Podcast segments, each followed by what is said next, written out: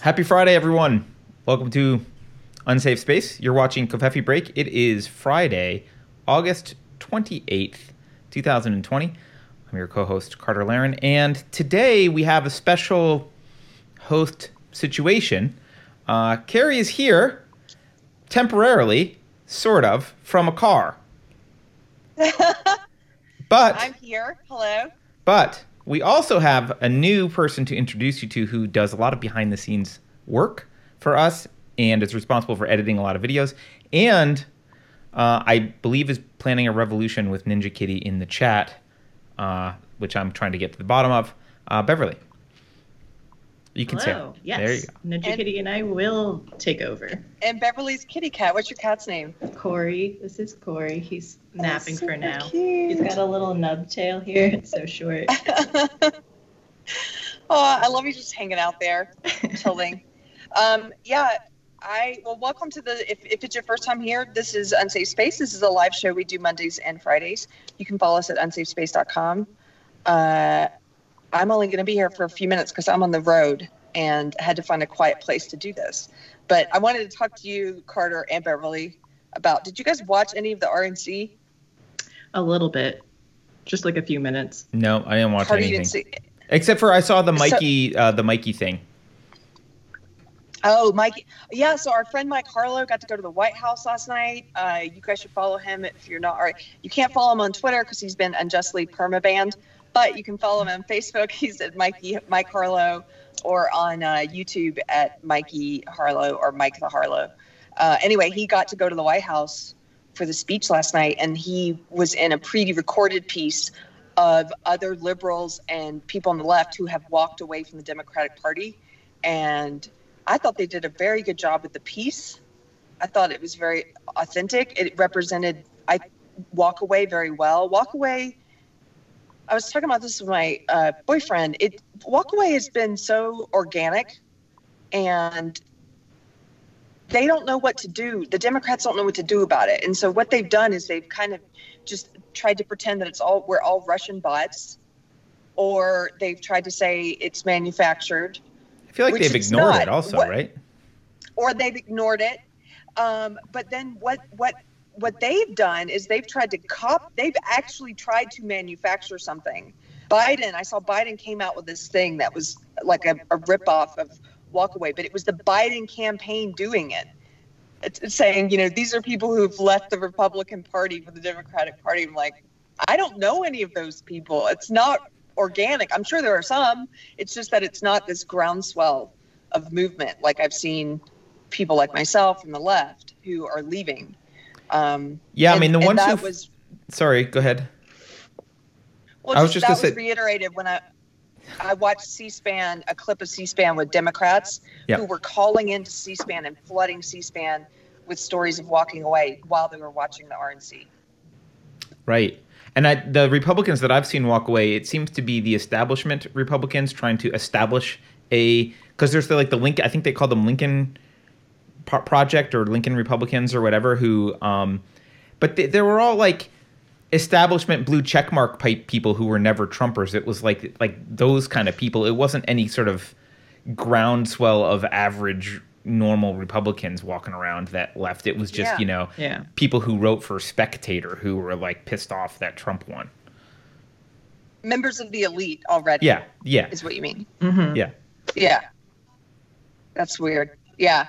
Well, so I watched part of it. I, I watched uh, Trump's speech last night. I watched most of Mike Pence's speech.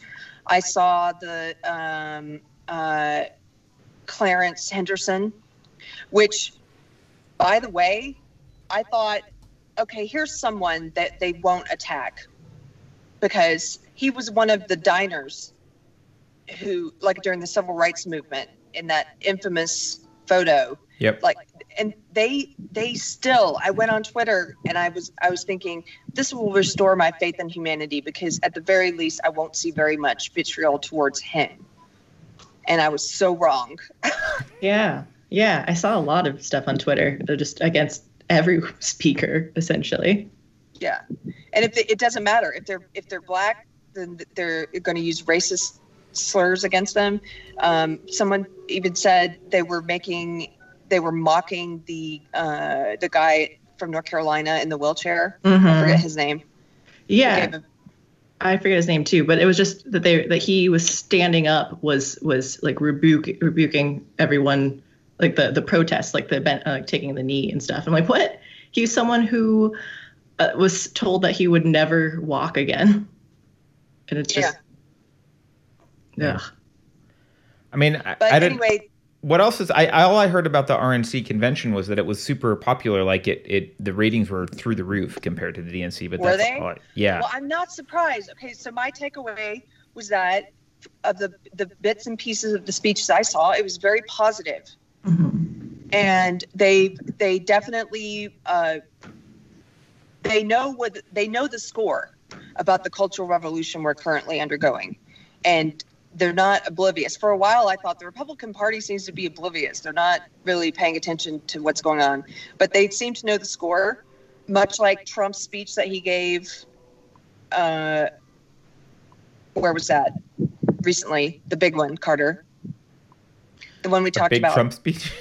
I don't know. I'm, I'm sorry. sorry. This is this is a terrible cut. The one he gave where... Uh, what's the name of the place where all the guys are carved on Mount the Rushmore? Mount oh, Rushmore. There we go. Beverly to the rescue. Mount Rushmore. Sorry. My brain's not working well today. Anyway, that Mount Rushmore speech was the first one where I, I thought, okay, he's aware of what's going on. He gets the Cultural Revolution.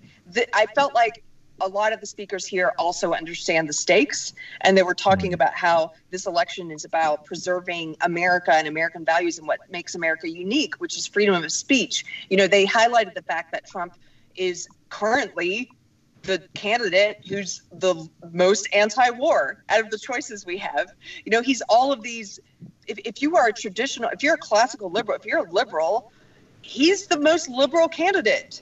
And they seem to be aware of that, and I was hoping they would highlight some of those things, and they they did, and it was positive. I felt I felt inspired by some of what I heard. Um, he also mentioned God. Uh, you know, strategically, I thought he's mentioning the right things, whether he's a true believer or not. That's going to please people of faith who rightly feel like their their faith is under attack in this country. So, yeah, it was interesting. I thought they did a good job. Yeah. I don't, I don't want, I don't mean to be like, I'm not trying to not contribute. I just, I, you know me, Keri, I don't, I'm like, eh, politics. Like, I, I don't really, I don't pay attention too much other than to, to other than to, uh, I do sometimes hate on the S J W takeover of the Democrats a little bit, but, uh, yeah, I mean, I, look, the fact that they had people like Mike Harlow in their videos, who he was the one who, you know, in that video, he mentioned both of the things that you talked about. He mentioned uh, being anti-war and voting for Trump because Trump is the by far the most anti-war of the two candidates.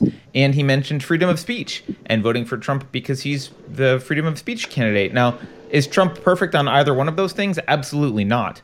But uh, he's certainly not Biden, who seems to be beholden to the radical S J W left, who literally would yeah. be willing to start a war in our cities as well as overseas.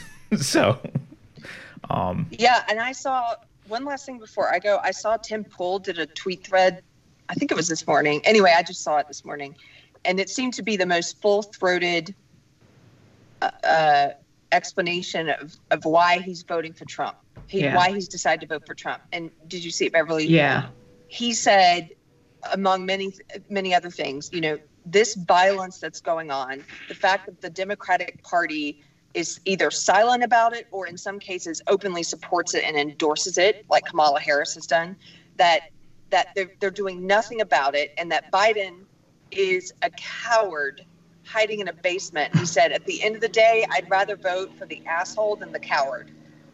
And I think a lot of people are feeling that way. A lot of Democrats are feeling that way. Somebody I saw in the responses to him said, you know, uh, I think it was an athlete, said, I used to win championships when my coach was an asshole. I never won a championship with a coach who was a coward. yeah. So, yes, I prefer the asshole. I do. yeah. Well, I mean, okay.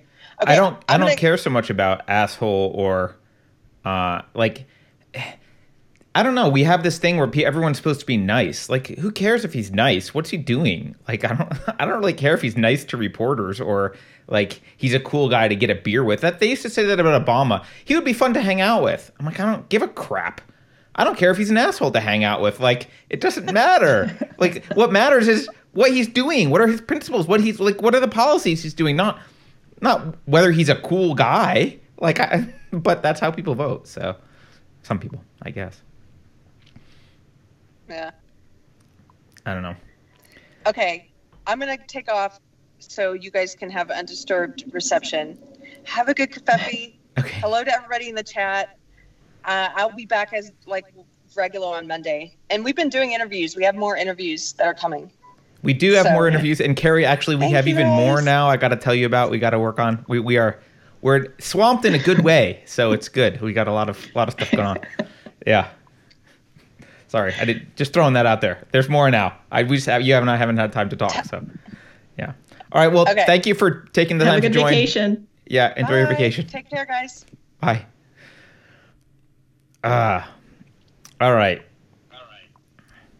Well, glad she's finally gone. ah, Beverly, see, Beverly, tell tell the audience about about yourself, just so they know, because you're new on camera. Um, my, my name is Beverly. I am currently in Chicago. I came here to do comedy. So while not, uh, an ex-S J W like Keri, I do have a comedy background like she does.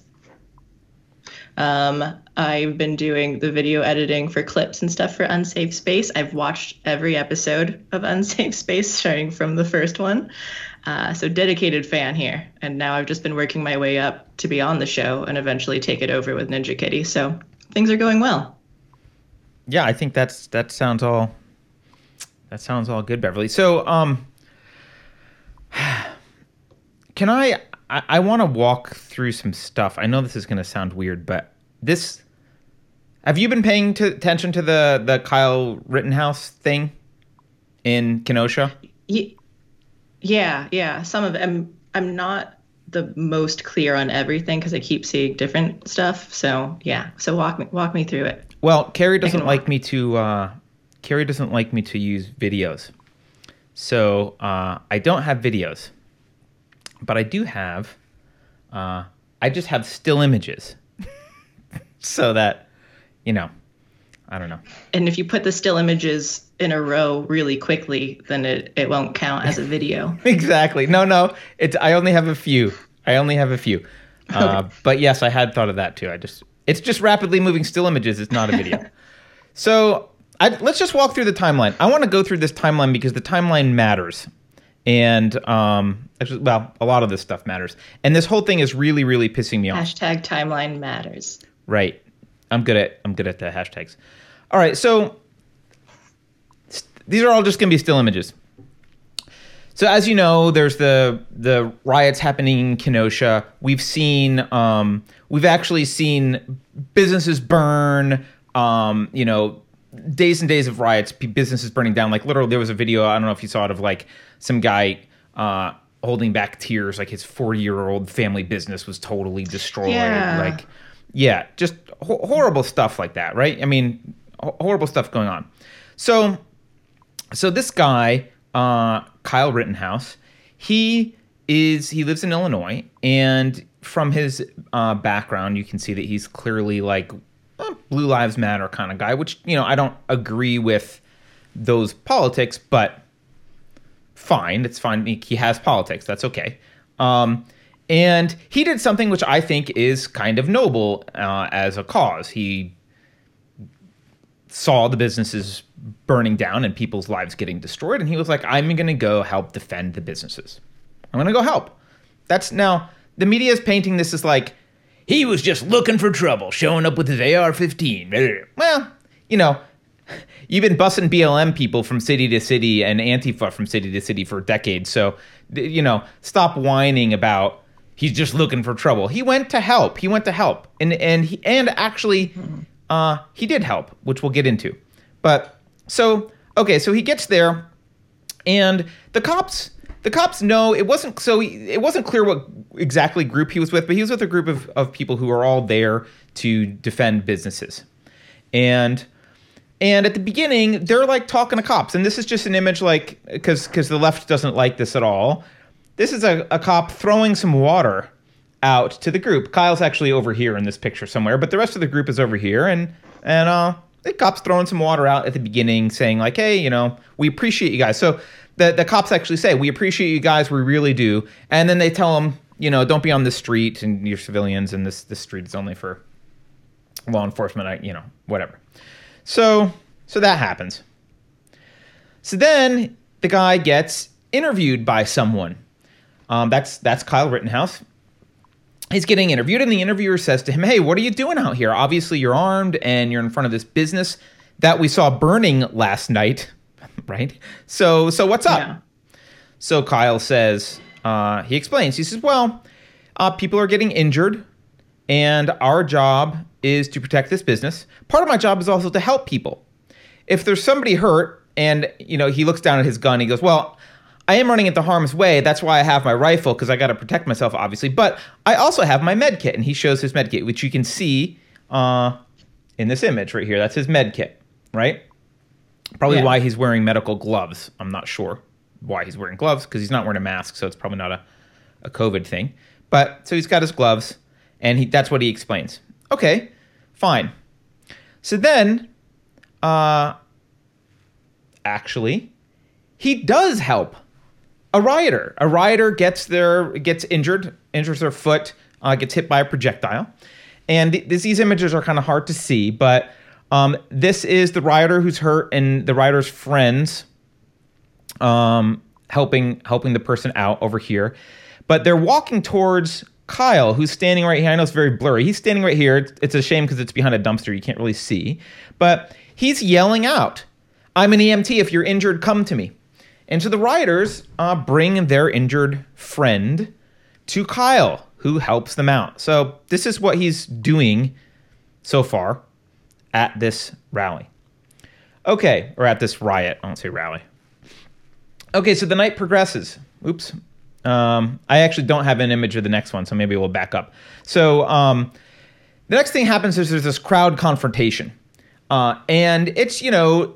the standard kind of thing, all the uh, all the, the rioters getting in people's faces and screaming at them and yelling. Now, this is not the kind of thing where I hate when the narrative is like, well, there's two sides yelling at each other. Kyle and his his cohorts here, they didn't, they don't, they're not in other cities. They're not coming to, they're not coming to Kenosha last week. They're not wandering around with their A R fifteens looking for trouble. They're here only in response to rioters. That's why they're here. The rioters are the instigators on and like on the on the whole scale, right? So these guys aren't running around picking fights with rioters. They're standing in front of businesses trying to protect them, and it's the rioters who are picking fights with them, of course, because that's what they do. So during this crowd confrontation, one guy named Joseph Rosenbaum, who's obviously very angry, he's yelling at Kyle. Uh, at Kyle's group, not Kyle specifically. And he's yelling, shoot me N-word, shoot me N-word. That's what he's screaming. Now, it turns out that Rosenbaum has a background. By the way, I've verified these independently. When I say someone has a criminal background, I myself did the search in the D- for looking for the, the case files in the D A's office and verified the information. I'm not going off of I'm not going off of Twitter. I'm not going off of screenshots. I looked it up. So, this guy was convicted of a class three felony for child sex abuse. Uh, Rosenbaum. It matters. Wow. It matters. Um, I will explain why it matters because I'm trying to I'm trying to get you to understand what's going on for Kyle this evening, right? So this guy, he's a registered sex offender. We don't know what the crime was, but uh, his, the class three requires either it was a child uh, twelve or under, or he used force or drugs in in rape. So. Not a great character, clearly very angry, screaming at people. Okay, that's this. Ro- that's Joseph Rosenbaum. Um, so that's what's going on. So the next video that we see, the next, you know, because obviously not everything's videoed. The next video that we see, this is a screenshot from it. And I'm going to walk you through it because I know it's not, it's everything's pretty blurry. It's actually better to watch the video, but even then, it's not. There's a couple of different angles. It's still not great to see. This figure right here is Kyle. This figure right here is Rosenbaum. Rosenbaum has thrown this object, which is hard to tell that it's an object, but if I, we played the video, you'd see. This is an object that Rosenbaum throws at Kyle. What's happening right now, and a few seconds before this, you see that Rosenbaum is chasing Kyle into this parking lot. Kyle's gonna, he's, Kyle comes from this lower right here, and he'll end up behind this car going this direction, running away from Rosenbaum, who is attacking him. Um, now, there were reports that what he threw was a Molotov cocktail. I looked at the video. It doesn't look much like a Molotov cocktail. It does look like maybe it was a bag with a brick in it. Something was heavy in it because he threw it. It wasn't like, you know, if you throw a plastic bag, it just kind of stops because of air right, friction and it doesn't have enough, right, doesn't have any, uh, too low uh, density. But so it didn't stop. Like he, so he threw it. Maybe it had a brick or something heavy and he's throwing a bag. I don't know what he did to Kyle beforehand. And full disclaimer, I don't know if Kyle did anything to him beforehand, but based on what we've seen, we don't have evidence that Kyle did anything. But we do have evidence that this guy's pursuing Kyle. He was screaming at them beforehand. He's singled out Kyle. He's chasing Kyle into the parking lot and throwing heavy objects at him. Now, shortly after this uh, moment here, um, and I've looked at a couple different angles of this. You guys can go watch the videos if you want, but... Um, There is a first shot that I hear, but I'm I'm not one hundred percent sure, but I'm mostly sure that it's not Kyle. It could be Kyle, but he seems to be, when that shot is fired, he seems to be running away, not facing uh, Rosenbaum. Rosenbaum appears to be unfazed and just kind of continues chasing, so it kind of seems like it's a shot from somewhere else. I'm not totally sure. Maybe Kyle mistakenly shot while he was running and shot on the ground in front of him. I don't, I don't know, um, but I don't know... I don't know where that shot comes from. It doesn't hit anyone. Nothing happens. So there's a shot. But Rosenbaum is unfazed by this, so he doesn't think he's getting shot at, um, if he is getting shot at. And he's upright, and he's continuing to chase after Kyle. And he's closing in on Kyle. Now, Kyle's movements get obstructed because what you can't see in this image is there's a bunch of cars back here. It's a parking lot. So Kyle ends up kind of stuck against a bunch of cars, and he has to go in between a few cars to escape. And Rosenbaum is kind of pursuing him into the parking lot. So... Now, at this point, I, I, I don't want to state the obvious, but uh, when you are armed, you cannot let someone knock you unconscious. You cannot get into a fight. You need to shoot. You don't ta- don't attack someone with a firearm because they can't they can't afford to get in a fist fight with you. This isn't like let's have a kerfuffle and get a beer afterwards. You can't have a fist fight with someone with a firearm. They're going to shoot you, and they should shoot you. Because they don't know who you are. They don't know what your intentions are. You've indicated that you're violent. You're indicated that you want to bring force into the situation. Maybe you'll take their, their your gun. Maybe they'll take your gun and go hurt other people or shoot you. You can't get into a fist fight if you have a firearm. So Kyle, probably knowing he can't get into a fist fight uh, if he's got a firearm, about one and a half to two seconds after that, the weird shot that I mentioned, you hear a volley of four more shots, and you see Rosenbaum go down in between two parked cars. He was chasing Kyle through the parking lot. In between two parked cars, Rosenbaum goes down. Uh, you later hear a volley of about three more shots. I'm, I don't think those were Kyle either, but they might have been. Uh, but based on his movements and what, you, what you're seeing around it, I'm not sure it was. I don't think it was Kyle, but it might have been. Um, anyway, it appears that Kyle had actually circled around, run behind a car. And he circles back, and he comes back out from behind the car, and he looks down on the ground, and he sees that Rosenbaum is down. Okay, so what does he do? You want to guess what he does, Beverly? Does, does he, he go for the headshot? Him out? What? Does he try to help him out? Kind of. The first thing know. he does is he pulls out his phone. Not sure whether it was nine one one or not, but he pulls out a phone, and you can hear him say, "I just shot somebody." Oh, right. Okay. I remember hearing about that. Right. Yeah. And he's standing right there. He's not leaving the scene. He's not threatening. Like he's, he's let go of the gun. It's just slung over his on his chest right now. So he's switched modes. He's no longer defense or anything. He is now in I'm going to help and take care of the situation mode because there's, you know, someone's been shot. I, I just shot someone. So he calls and says, I just shot somebody. And he's staying on the scene, presumably maybe to help for medical or to um, to wait for other medical to arrive. However, he doesn't stay there for long because a crowd of the rioters start to form and turn on him to attack. Like, and he recognizes that, oh, crap, these people are going to come after me, right? So what does he do? Yeah. Does he start shooting them? No. He turns around and he runs away. Where does he run?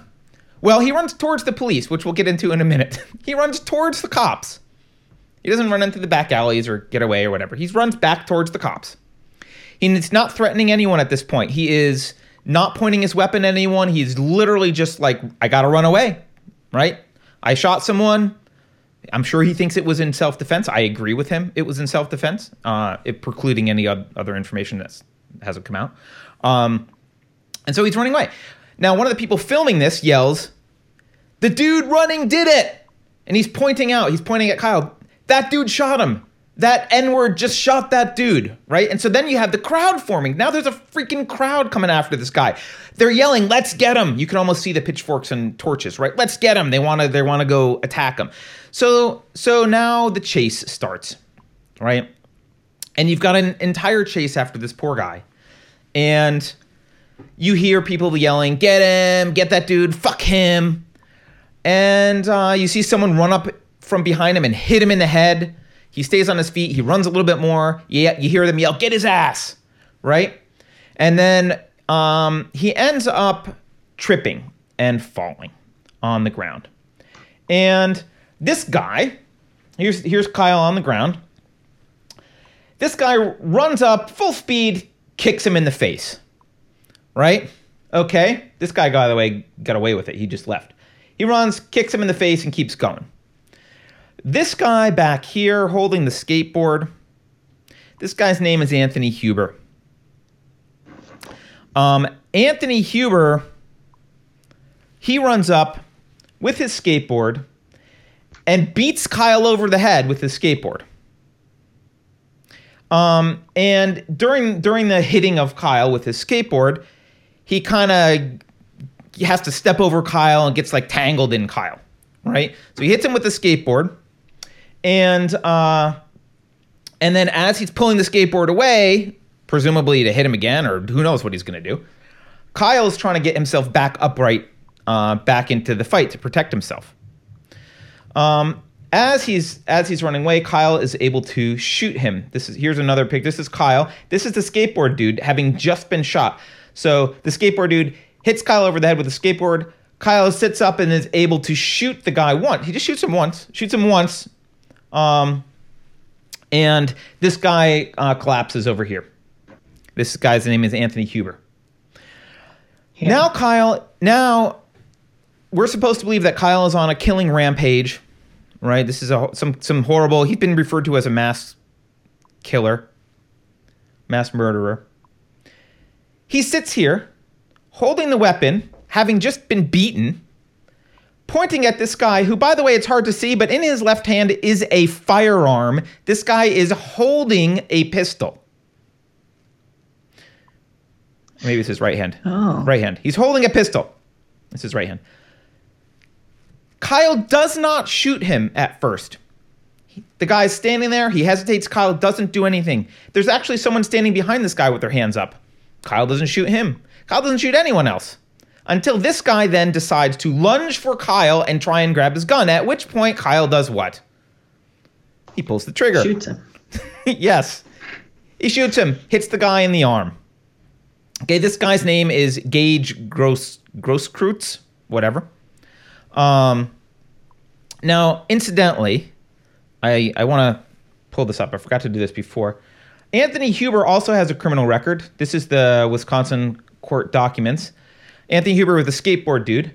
Second-degree reckless and dangerous safety, use of a deadly weapon, domestic abuse, strangulation and suffocation, domestic abuse, false imprisonment, domestic abuse, use of a dangerous weapon, domestic abuse, battery, domestic abuse, use of a dangerous weapon, disorderly conduct, domestic abuse, use of a dangerous weapon, disorderly conduct, domestic abuse. So that's the skateboard dude. There is also people claiming that this Gaige guy has a criminal record as well. I looked it up. I don't really count him as having a criminal record. He does have a history, but it's um all that's nonviolent. It's stupid things like loud noise complaint or not paying, or, you know, he was driving with a suspended license or stuff, or like, fine. So, but he is holding a pistol. um, and Kyle doesn't fire at him until he lunges and tries to take the weapon. So I look at this, and I look what happened to Kyle, and I th- I say, this guy exercised a massive amount of restraint. He's got an angry mob chasing him, trying to kill him, beat him, whatever they're doing. There are other people with weapons, like that guy had a gun, uh, um, you know, Grosskreutz, or however you say his name. He had a gun. Uh, you hear other gunfire. Like, people have weapons. Kyle's not shooting them. Kyle's not doing anything. He only shot at the people who were attacking him.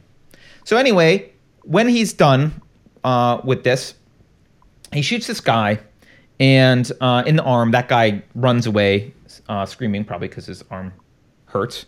Uh, and let's see if I can pull this back up here. Sorry, I I ended my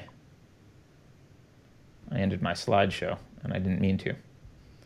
Anyway, there's one more picture that I've got I want to show you guys. Okay. Sorry. Here we go. Filling in time. Filling in time. I know, I know. I don't know what I it's I need a producer, Beverly. So slideshow. We'll work on it. I know. Oh, maybe it's supposed to be up and it's just not up. Yeah. Freaking Max. All right. Well, anyway, I've got another image. I won't bother finding it. Um he After he does this, so he gets up. He's got the gun. He gets up. He just sh- shot this other guy in the arm who had a gun. Um, he turns around and he walks towards the police again. Goes back walking towards the police. You can hear other shots. Um, I don't think he, so. I heard other shots. I wasn't clear if, like, he turned around at one point. I wasn't sure if he fired back at anyone, but there was no other injuries reported, so I don't think so, but may- maybe. But people were shooting. Something was going on. But anyway, he's just making his way back to the cops. That's all he's doing. And he walks back to the cops, and he walks directly to the police officers with his hands up, going back to the police. And you can hear the one of the police say, uh, hey, is there anyone injured straight ahead? Now, presumably he's saying yes. You can't really hear because the, the police was amplified and he wasn't. But um, I don't think he was detained in that video. So, but anyway, that's that's the story of Kyle, um, and that's the story of so the uh, the people that died, the two people that died were the first guy, Joseph Rosenbaum, who I mentioned, um, and the second guy, the skateboard dude, uh, Anthony Huber. They both died, um, and the one who didn't die uh, was the one that had the gun, yeah, uh, who who I said didn't have a, a violent criminal record. The other two did. So the two that were killed did have violent records. It doesn't mean killing people is okay for violent records, but, you know, that's the situation, right? So some violent people attacking. So I just, Beverly, here's really, here's here's where the rubber meets the road. Let's take a look at, let's take a look at what the media is saying. Anthony Huber. Here's, look at the nice picture of Anthony. The twenty-six-year-old man killed in Kenosha shooting tried to protect those around him, his girlfriend says. Oh, so their source is his girlfriend. Good job, C N N. So they go on and say he was armed with nothing but a skateboard when he spotted an armed person among a crowded street in Wisconsin, but he still ran towards the danger. Uh, the armed person was running away. The armed person was running away. He spotted an armed person and ran after them to bash them over the head with a skateboard. That's what he did. Yeah, um, while he was down, while he fell and was on the right, ground. Right, while he was d- down. Um, uh, so his girlfriend says, you know, he pushed me away, blah, blah, blah. Uh, they were in, two, they were there in Kenosha, protesting, blah, blah, blah. Police named Kyle. Um, the girlfriend says Huber launched at the armed individual to protect her and the people nearby. There was no protection necessary. He was walking away, not doing anything. There were plenty of armed people. He was on the ground, not doing anything when you hit him over the head with a skateboard. He did a heroic thing.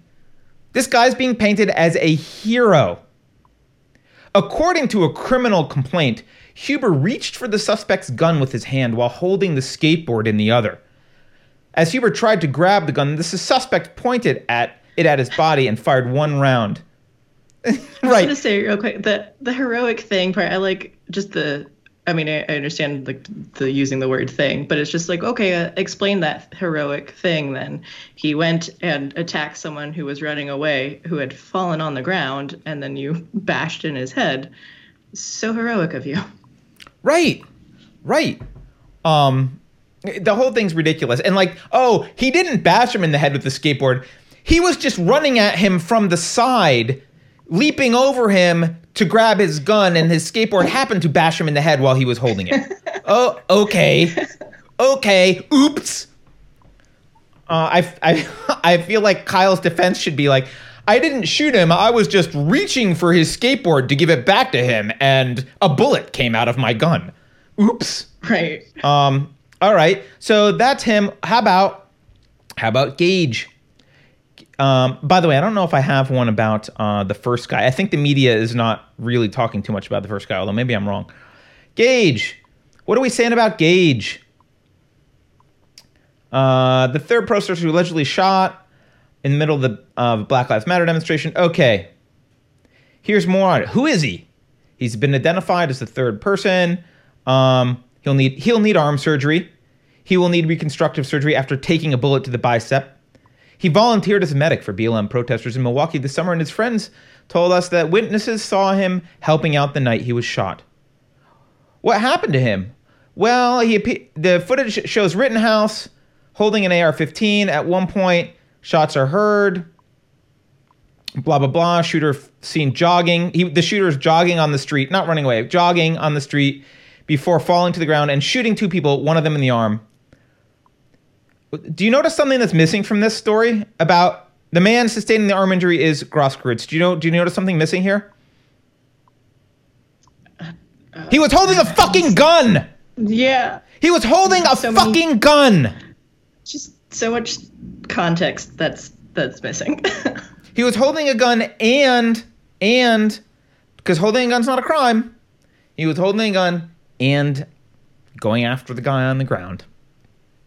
Uh, I I know I'm going to piss people off, and like, I know some people think this is a bad thing, Beverly, but like I just... This Kyle Rittenhouse thing is a litmus test. Um, I, I, I don't... I don't like...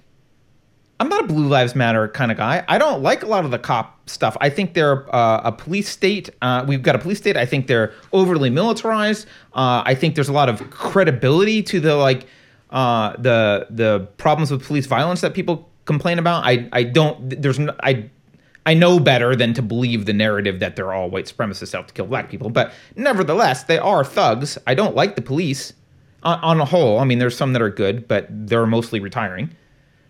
But I don't have to, like, my alternatives aren't, you either like the police or like thugs. I don't like thugs either. Like, I don't understand how, there's a lot of people who are like, well, I'm on the side of hating the police, therefore uh, I'm on the side of these thugs who attacked this dude. I'm like, no, uh, we don't need thugs either. We don't need thugs either. And, sorry, one more thing, and then I'll shut up and we can have a conversation. I know I'm going, but I've been reading my John Locke lately. Just I happened to be reading this just the other day, and I'm just going to read you a passage from uh, I don't even know what it is. This is which which essay is this? Ooh. Treatise, Second Treatise of Government, Chapter Three, Section eighteen. Sounds like I'm quoting the Bible. Uh, this makes it lawful. This is John Locke. This makes it lawful for a man to kill a thief who has not in the least hurt him, nor declared any design upon his life, any farther than by the use of force, so to get him in his power, as to take away his money or what he pleases from him. Because using force, where he has no right, to get me into his power, let his pretense be what it will, I have no reason to suppose that he who would take away my liberty would not, when he had me in his power, take away everything else. And therefore it is lawful for me to treat him as one who has put himself into a state of war with me, that is, Kill him if I can, for to that hazard does he justly expose himself, whoever introduces a state of war and is aggressor in it. Regardless of what you think about the B L M protests, regardless of any of this, we have no evidence that Kyle was an aggressor. All we have is evidence that he was aggressed against and put into a state of war and defended himself accordingly. And unless there's some other evidence that comes out, I'm not I'm not going to sit on the sidelines for this one and be like, well, I don't know, let's wait for all the... Like, the evidence here is clear. The, the guy's innocent, and um, I, I think this is a litmus test. That's the end of my rant. Yeah. Oh, Ninja Kitty, clip that. Write that down. um, I, I just think for he, he had a gun. So when people think that he's this aggressor, I would think that if he was really trying to go and attack these people, why would he be running away from, you know, from even one person though, too? Like, he could have easily shot him right off the bat, and he was trying easily to not do that. Yeah. Um, yeah. And like, he could have taken down so many people, but he he was not trying to murder them. So I just, I don't know. I just think it's, and I wasn't clear on the beginning because I had heard that like, oh, well, he shot someone first, that's why everyone was attacking him. But like, to know the detail about why, like how that even, fir- that first person even happened, I think that makes a lot more sense too. So um, right. I guess I won the, the guy, the third guy who had the gun. Um, do you think he was trying to just to nullify, because he could have shot at at Kyle too with his gun, right? Why do you think that he chose not to shoot?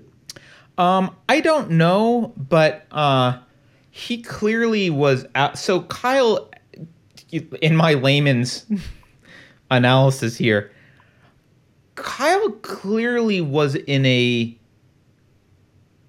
mental state of preparedness. Like, he did not seem to lose his cool at all, ever. Like, he was hit in the head, on the ground, sits up, carefully analyzes, you know, what he needs to do. I mean, he only fired from the seated position after he was beaten. He only fired two shots. The guy was chasing with a gun. Um, you can see in the video, he is clearly not prepared for violence. He's chasing him with the gun, and when Kyle shoots the skateboarder, the guy who had been chasing him stops. And, like, he's like, whoa. Like, he's like, he stops. Something, like, he wasn't expecting this. Um, and he didn't know how to deal with it. And so um, I think he just, like, he paused. And then, um, and then, yeah, I don't know what he was thinking. Like, he could have just shot Kyle then. Um And that would have been for the courts to sort out, like, okay, who's, you know, was he defending himself or whatever? Um, yeah, but he didn't. He just kind of stepped towards Kyle and, and reached for his rifle, which is just, I, I don't, I don't know. I can't explain Antifa tactics uh, or B L M tactics. I, I don't know. Yeah. I mean, I guess because they're not as well thought out. They're they're in the mo- the mob mentality. So you're just there to try and destroy things. So right. I guess, and maybe he was going to shoot him. Just don't even think about. Yeah. Right. I mean, yeah. You can't tell from the video. Like he, he like lunges towards him. Like maybe he was, you know, maybe he was like startled and like, oh, and like pointed his gun. Like, I'm going to shoot you now. I don't know. It's, it's kind of hard to see. It's dark, but you know, I'm on the ground after having just been beaten by a crowd, and someone from that crowd lunges at me holding a firearm. Uh, I fire. I mean, Uh, you know, I don't know if legally, Kyle, I don't know. I'm not, by the way, I'm not making a legal argument for his behavior, but I am making a moral argument. I, there's nothing immoral to anything that he's done here. And it was and it was noble for him to show up and say, I'm going to protect private private businesses, because regardless of what you think about Black Lives Matter, regardless of what you think about the cops, burning people's homes and or sorry, burning people's businesses and their livelihoods is an act of violence. It's an initiation of the use of force, and Kyle was a noble person to defend against that. It's a noble thing to do, to go put yourself in harm's way to defend people's property like that. There's nothing bad about that. Don't let the media paint that as like uh, he was looking for trouble. The people who are looking for trouble are the rioters. Those are the people looking for trouble, not Kyle. Yeah. I, I'm really having a hard time not getting upset about this. It really bothers me because the kid's life's going to be ruined, right? Right. And all the, like, upsetting. And then this too, like with their just them. Wait, you got quiet. Hold on. Did you get quiet or was it oh. me? I don't know. Hello. Yeah, I'm gonna turn your volume up because you randomly got quiet. That's okay. Okay. I'm whispering. Sorry, say uh, that again. Can you hear me? Yeah, yeah, yeah. Okay. Um, no, just the riots are, I don't know. I have, I have my friends in Chicago, like they're with all, they're all socialists. And I've told you this separately too, right. But it's just, and they, I don't know. I, I, it really upsets me to hear them constantly talk about like defending all of the riots and just, well, it's necessary. These are necessary things that's happened throughout history. Um, that to, to make any sort of change, we have to go through, through these riots. Um, and what, like the, the, I think forty hour work week, I think, you know, civil rights, um, I think also women's rights and stuff too. They're all saying, hey, like we need to, we need to riot to make these, these changes. And yeah. Is it an ends justify the means argument? Is that what that is? Yeah. And that's what I've, yeah, that's how I feel it. Like it's an ends justify the means. And I really, I think like, oh, I don't care what your, what your, wanting to do like that if you're if your way of getting there is immoral and killing people, I I don't know, like I just so and and all of them and, and and so my boyfriend and I would talk to people about it and say like, hey, like, well, what about all this destruction? What about these people who are who are um getting hurt, their businesses destroyed, dead? I think there's been like at least thirty people who have been killed yep. um throughout these riots, and it's just like it doesn't because uh, it doesn't affect any of them directly right now that they don't care about it. And I don't know. So it's just it's really upsetting to hear them all defend this. Yeah, no, it is. And and look, and I don't even even if you want to make the case that um, like I, I know a lot of obviously I know a lot of like ANCAPs and libertarian types who will make the case that like, well, this is this is a war already because the police are immoral and these are all the things the police are doing. And like I, I let's put that argument aside and not even bother to argue with it. Let's assume that that's all true. Okay, well, if your problem is with the local governments and with the police force, then your violence, if you're going to have violence, uh, is only justly directed against those institutions. Like, that's it. It's not directed against the car dealership, car dealership dude who lives on the street that you happen to be walking down or anything else. So, like, even if you want to use violence, you can't use violence randomly. That's called terrorism. Like violence mm-hmm. against people who aren't involved is called terrorism. That's what that is. Um, so I, like, e- even if you want to make the case that violence is okay, and I'm not saying it's an impossible case to make, you have to make it against, you have to be violent against the right people. You can't be violent against right. random people. Um, that's, that's just toddler-like. Um, oh, 'cause I agree that you can, And I've and I've said this in different, I guess, more online, where like if you want to make the case of it being that that government is always an initiation of force. Um, so if you're responding to that, you can say that it is defending against that. But right. when you're just taking it out against innocent people who have nothing to do with it, like just the, someone who's just trying to live their lives, and then you're then you're burning down their their workplace and their homes and everything though too, like they're not involved in this, but then they use that excuse of just like, well, you're you're privileged. I think I saw that the the video of the guy nearly in tears after I saw someone comment underneath that on Twitter just saying like, well, if you were more active and did things to help support it though, this wouldn't have been an issue. Like, what, you really think that this person deserve by just by trying to stay out, like not being involved in in anything? Like, uh, yeah, it's just Twitter is a cesspool. Yeah, but I mean that. But I think it accurately that's an accurate sentiment that is shared in the B L M community. Um, and, yeah, uh, which is why I think this is mostly just psychological dysfunction and not a not a philosophy. It's not a it's not an ideology. It's a psychological dysfunction because they don't care. There is no ideological argument for this. It's just, I'm angry and I want to burn things, and he was there. Okay. I mean, that's it. Should we? Let's right. do some super chats. Yeah, we're there's a lot. All right. Allison Johnson is the first one I see. I don't know. I, if I missed anyone, Ninja, let yeah. me know if I missed before Allison. Uh, tell us about your sign. Oh, sign. Fuck around and find out. That's what my sign is. uh, because uh, these... these uh, These rioters fucked around and they found out. So I don't I don't have a lot of sympathy. I, I really don't. I, I maybe I'm callous, and I'm sure if Keri were here, she would be telling me how horrible I am. Maybe I don't know. I don't have I don't have sympathy for these people. I just don't. Uh, you're gonna attack people. What what do you expect? You want him to lay down and let yeah. you beat him and take his A R fifteen? I like I don't know what you I don't know what you expect. So, all right, let's let's find the next one. There's some scrolling that needs to happen. You can tell your jokes. Didn't you say you're into comedy? Go ahead. I know you like being put on the and spot. Go. That, it's not stand-up. I do sketch and improv. Uh, so instead, that's not how – but that's what everyone says too. Oh, tell me a joke. No, that's not I'm just how saying improv is. I know you think this. All right. Uh, Gregory Nicholson. Thank you, Gregory. Gregory says, New York Times video shows muzzle flash from the far-left cars as Rittenhouse is running away. Uh, possible other shooter aiming at Rittenhouse or Rosenbaum. Yeah, that's what I was talking about. There are other shots. Like, they weren't all his. I can't. I don't think any of them when he was running away were his, but I could be wrong at the end.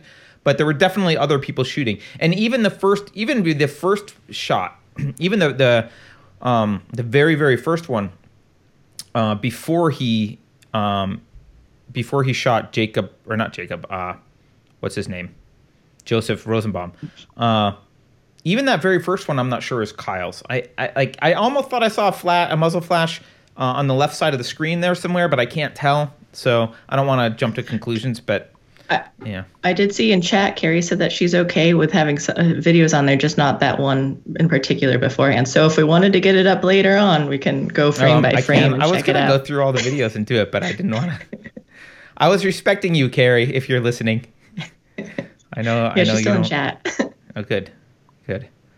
Uh, let's see. Okay, next one. Uh, methods. De, I'm. I can't pronounce this. I'm sorry. It looks like some kind of cool Icelandic name. Mathis de yeah. Rig. I'm not sure. Uh, right when Kyle shoots Rosenbaum, there's a guy with a black shirt taking off his shirt. That is Richie McGinnis, or uh, yeah, Richie McGinnis, Daily Caller. Before helping him, before having seemed to film the shot close, hasn't released it. Oh, that's interesting. I did hear there was a reporter that was right there, but I didn't know that's who that was. I mean, so if he was right there filming it, we've got to have some oh. detailed footage. I imagine the footage is basically he turned around and shot him, which is justified right. as far as I'm concerned. Um, but let's see. Uh, but yeah, I, I wonder why it hasn't been released. Hmm? Yeah, you'd think that they would. That would be like immediate, especially as a reporter. I don't know. Yeah, unless the cops, unless they're trying to like cooperate with law enforcement and they don't want it out yet. I don't know. Um, two A self-defense law. Uh, thank you. Says Carter, you did a good job laying out the facts, but that's and that's my understanding of what happened. The only reason this is first-degree murder is the politicians trying to tamper a bigger riot. Absolutely, they want a bigger riot. And uh, mm-hmm. I don't know. I don't know that if it's first degree, right? So I don't know that he'll get convicted. Um, and then there'll be more rioting. That's what they want. They're trying to get him in trouble too. I mean, because he crossed state lines and, and had the gun and everything. But but I, from what I know, it's only like twenty minutes away from where he was. So he probably hung out there, you know, however much. But it's not right, illegal it's to cross state lines with a firearm. Right. Like, and I don't know what the, yeah. Oh, well, I think, I think you have to be eighteen or something to open carry in, in Wisconsin. Maybe that was what oh, it was. Oh, okay.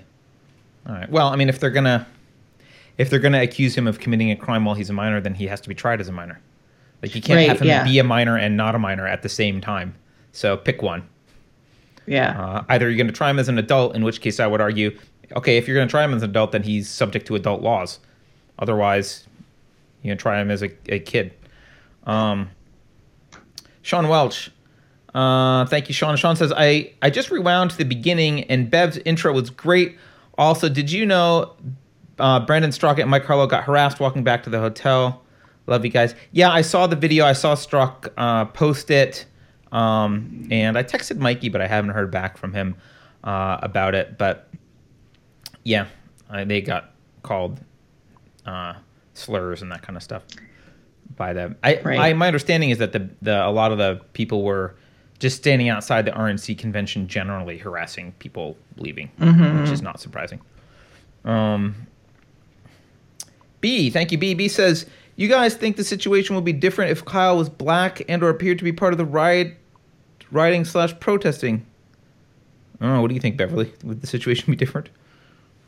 That, well, that's what my friends were trying to say, too, that like, oh, or or just in general, you know, if if he if Kyle was black, he he probably would have been killed on the spot. And so like the police wouldn't have just let him go. And, and so I think so they're they're arguing like different points, too, like, oh, because he's a white guy, things are going to be OK. But then um, I don't know. I just I, I'm not I don't sure. Think, I don't think that's true, because first of all, their narrative, their timeline has been um, reversed by people. There are people that are claiming, like, after he shot, he walked up to the cops and they offered him water and said, we appreciate you. Like, that happened before. Yeah. so, um, I, look, he walked up to the cops like this.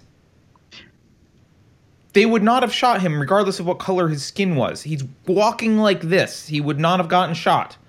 Um, it just, you know, assuming that he complied. If they had said stop and blah, blah, blah, and he complied, he wouldn't have gotten shot. Like, I, you know. I don't think it has. I don't think it had anything to do with his skin color, but no, yeah, and I agree with that. I, I just think that they they're going to try and uh, change the narrative however they can to make it about race, like, and because they move the goalposts too. So so it's just, well, here's this defense, like, well, if he was black, then it still would have been different anyway. So it's just kind of their way of of trying to make it a problem. No matter what happened, it will be a problem. Right, but notice he all the people he shot were white.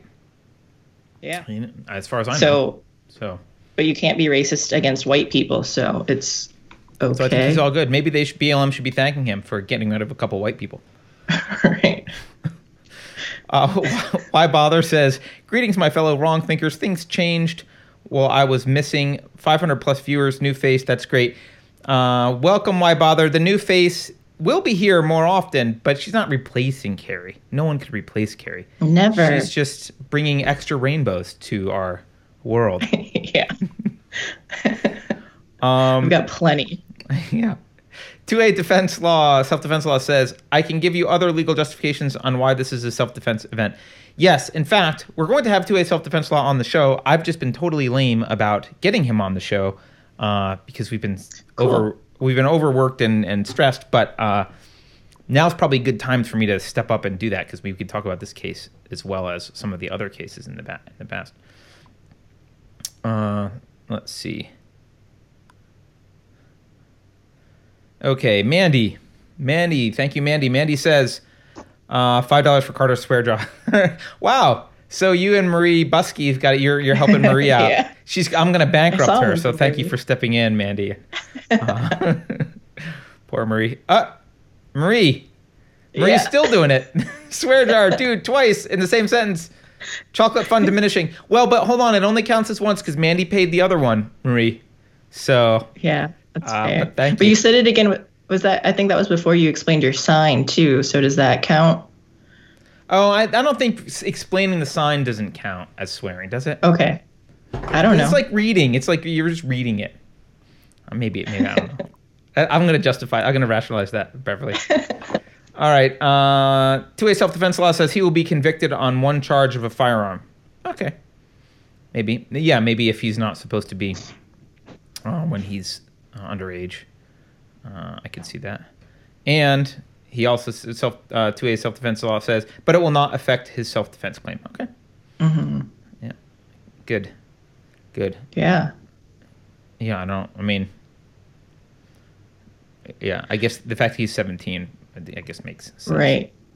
And I heard, I heard that, I guess people online, like a lot of defense lawyers are like, hey, give me this case. We, we can help out. From what I understand, and I reached out to the attorneys already for this dude. Oh. Um, but I haven't heard back. But uh, the attor- one of the attorneys is the guy who defended Nick Sandman, um, and or, really? or was not didn't defend, but sued C N N on behalf of Nick. Yeah. Sandman. Uh, so and then he's working with another because uh, he doesn't do uh, criminal defense, so he's working with another criminal defense firm that's apparently doing this. So. Uh, Uh, Jack Amos gives us uh, five bucks and doesn't say anything. Thank you, Jack. All right, let's see. Silence is violence. Who says this? I will say that he didn't say anything. Oh. He gave money and I said see. nothing. Nice. He's being, help, we're being, uh, someone's using violence against us. Yeah. I feel oppressed. Yeah, Jack, come on. Uh, Tomsky nine ninety-nine, thank you, Tomsky, says, don't forget, everyone Antifa B L M logic, silence is violence. However, rioting is not. Yes, uh, rioting is rioting is not. You did see the... Keri, um, I had seen this before, but Keri sent me this uh, right before the show. She sent me um, that that image. Uh, did you see this, Beverly, from C N N, which says something? I mean, let me let me actually find it directly. The fiery thing? Yeah, it says fiery, yeah, but mostly peaceful protest. Oh, yeah. Oh, did you were the other person who said it to me? Yeah, okay. Yeah. I know I then saw I it somewhere else. The the cartoon of the of the dog sitting in the yes. fire, and it's just like, this is fine, everything's fine. It's literally that. Yeah. Fiery, but mostly peaceful protests. um, and then I saw different ones too that were like, it had it had the the reporter, um, and in the background it was just what was it the of um, oh shoot what's the airship the uh, Hindenburg, and oh. as it it was just like, oh, it was a mostly successful trip, and then the Titanic behind him too, though, yeah, like it was a mostly successful voyage. Uh, And then even the hurricane, there was another one too with the hurricane that was just saying that, like, yeah, like this the storm is, is mostly peaceful, as as I think a truck was being blown away. I mean, it does look like that, right? I mean, C N N, not just C N N, but I, I really think the mainstream media is helping people vote for Trump. This whole thing is mm-hmm. just like, the more they do this, the more people look at them and think that they're ridiculous. Um, and you can get that conspiracy theory going, though, because it's like, well, if he's in office, then then they're going to have more news to talk about or, or news to talk about. So then they're going to have more people complaining all the time. They can certainly complain more. There's more orange man bad, orange man bad news, I guess, if he's in office. But um, right. Yeah, I don't know. I don't think they want him in office. I mean, I know that it would give them more to talk about, but I think they're more ideological than than. than anything else. Like, I think they, I think they really do want him out, but. Yeah. I don't know. I'm not sure where they're, if like they want more the, the ratings or money, or if they, or their personal hatred for him, it outweighs, you know, like which one. I'm pretty sure it's the latter. Yeah. Their personal hatred yeah, seems to outweigh everything. It's that, which I, I think it's, it's sad, but fascinating, the whole, the psychology of it though, too, because there's just this, it's like this mass derangement among this like part of the population, and yeah. which I think is just really interesting to to look at, at how at this groupthink.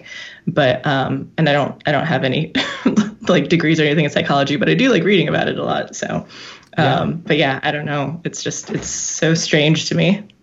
I think that that there is a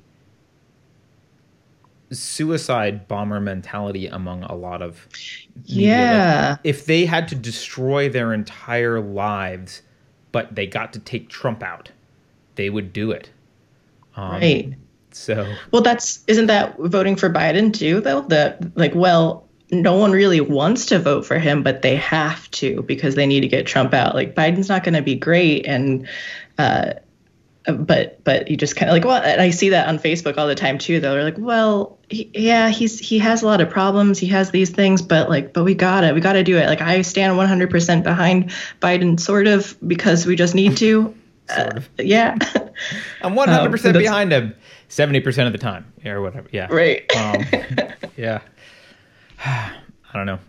Richard Pets gives us a super chat and says, uh, hi, Carter. Great rant. And John Locke quote. Like your sign today. See, Richard got it. Richard knew. Did you know my sign before I said what it was, Beverly? I I didn't. I hadn't looked at it, I don't think. Oh, okay. Uh, your Nemo head's Sundry. Blocking it right now, too, so.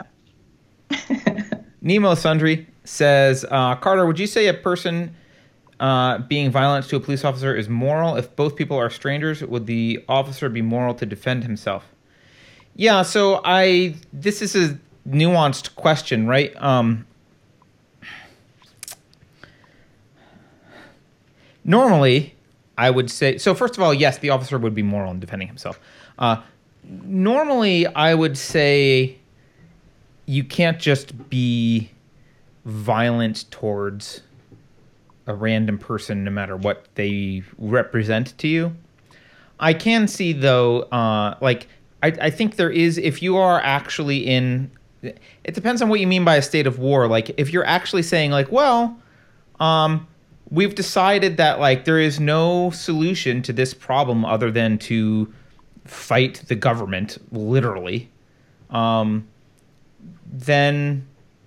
then yeah, I think you can be moral and do that. I mean, you can't argue for the American Revolution without conceding that it's possible to shoot authorities and be moral, uh, unless you're going to argue that the American revolutionaries were immoral.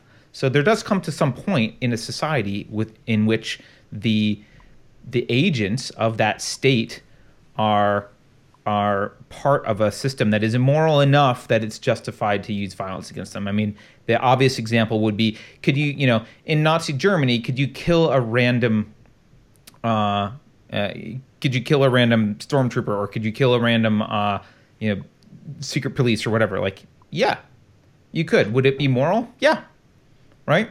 Because you're you're fighting, you know, you're, you're it's. I guess it would be moral if you're killing them for the right reason. If you're just like a bad person and you're angry because they, you know, you want their shoes or something, then no. But if you're doing it because uh, you're fighting and and a just cause, and they are legitimately part of an enemy, and it's and and it's obvious to anyone that they are part of the enemy, then I, I don't I don't think you can justify war against Nazi Germany or the American Revolution or anything unless you admit that it's a moral response, and it's actually a self-defense response. If you're being, if your life is being threatened by that state, then agents of that state become your enemies. Um, and the question is, like, if it's being immorally threatened, then the agents of that state become your enemies. And I wouldn't, I don't really have a moral problem with that. Which I maybe so even if they're off. Yeah, even if they're not attacking you in that moment, they're just part of this state that, that is a threat. Yeah, sure. It, I mean, and, and I mean, look, you know any Marine snipers? Like, yeah, we shoot people all the time that are like, and we and we justify it morally. And I don't think most of our, I don't actually think most of those shots are justifiable morally. Um, but that's a foreign policy issue. But yeah, I mean, if you're in a, let's just, you know, you're in a horrible police state, um, and you have an opportunity to do damage to the police state. I don't, I don't know what moral argument you would use to say it's like, I don't know what argument you would use to say it's immoral to defend yourself against the police state. What else are you supposed to do? Like, now, as long as you have the freedom of speech and the right to vote and, like, you know, if as long as you've got some things that the state's giving you other avenues, I think it becomes harder to make that case. Possibly still, you know, maybe it's still possible, but it becomes harder to make that case. Uh, but, you know, let's take an extreme example. Again, like, you're in Stalinist Russia, you're in Maoist China, you're in Nazi Germany. Like, is it okay to kill an agent of the state unprovoked? Yeah. Because you are provoked. You like their existence is provocation. The fact that they're part of the Nazi army is provocation. Like, right. You know, and, and maybe they got coerced into doing it. Um, and they don't want to be there. And that's sad. But you're not ultimately responsible for forcing them into that position. That's the that's you know, the leaders. Um, and you know, it's always better to shoot an officer than the soldiers, because a lot of times the soldiers don't They're not there by choice sometimes, right? Uh, I got to be careful. YouTube's going to ban us if I keep going on this. No, and I think and I think that makes sense, though, too. That's what I was just asking as far as trying to, to see both sides of it. But I think it goes back to with the government of just being the initiation of force. So, like, anything that, that is being sent through that, you can you could argue that it's always defense. And which reminds me of in Atlas Shrugged, too, because that was something I brought up with Dagny, where mm. I was like, I don't know how, how I feel about this. Like, I get it, but then it was still something where where it just seemed like he well, he he was part of, you know, the enemy, but but he wasn't doing anything, and but that was why he he died, was his indecision. Yeah, well, I mean, yeah, so I, I maybe this is a radical position, but I'm pretty lenient when it comes to uh, if when it comes to fighting a a an oppressive government, like I, I'm willing to hear a lot of arguments about about that. Do I think it's always a good idea? No, but like, is it could it be morally justified? Yeah, like I, I'm I'm fine with Dagny killing that dude, right? They they were they had they had her, the love of her life, locked in a torture chamber and weren't letting her in, and he wouldn't get out right. of the way. So like I I don't see a problem with that. Um, you know, and he the and there I think the reason that it was written that way was because It's an it's underscoring the point that even if you're just an agent of the state, you are ultimately responsible for your actions morally. You are morally responsible for behavior. You can't just say, well, uh, I was told, right? Like, I'm just obeying orders. That's not an excuse. Obeying orders is not an excuse. Yeah. Um, what? Um. Real quick, the I watched on Tim Pool's episode the other night. Billy Primpey. He's he's running for what is it like the ninth precinct something something in for is. Congress in New Jersey, okay. And he was great. If you guys haven't watched um, that episode though, but he and he talked about he was in the Air Force and he went was sent over. He was there when they sent him into Syria, mm-hmm. and then he was like, "Hey, why are we doing this? This doesn't seem right." Like he got in trouble because he eventually was just like, "No, like I, I don't want to be a part of this. Like I don't. This isn't okay." And and I just Good thought, and Tim was really. was really admiring him for that because of the whole thing of like, just because you're told to go in doesn't mean you shouldn't be thinking for yourself of like, is this justified? Is this okay to do? And, and Billy Primpey, Primpey, um, like stood up for it. And yeah, like he, he just, yeah. he had such a, such an interesting story. So I hope he wins his election. That sounds good. Yeah. I, I, you know, I know a lot of conservatives have this attitude that obedience to authority, authority is a moral value. And I get why they have that attitude because a lot of it stems from Christianity and obedience to authority is kind of the, the point of Christianity. But, um, you know, it doesn't absolve you of, like, if you obey the wrong authority, that's your fault. It doesn't absolve you of your guilt. So, um, mm-hmm. y- you know, I think a rational person can, a rational person can say, well, this government has a track record of being moral and just, and I have reason to believe that my commanders are, what they're asking me to do is a moral and just thing, and therefore I'm going to, you know, obey. And when I cease to think that's true, I will no longer be in service. I will leave the service. Like, that seems, I mean, you don't want people in the service that are going to choose willy-nilly to obey some commands and not others. I understand that. So, like, okay, but you have a moral obligation to leave if you no longer trust um, your government. You so. And you like the movie Kingsman, right? Because that was something that I, I think about too, where he, where I can't remember his, his Eggsy, Eggsy, um, mm-hmm. where he was like, "No, I'm not going to. Like, I can't." He had to kill the dog or something, right. Or at least they thought he was. He thought he had to. Um, but then because he went against that, then he didn't get in. He didn't get. He wasn't allowed to be a part of it. But. Right.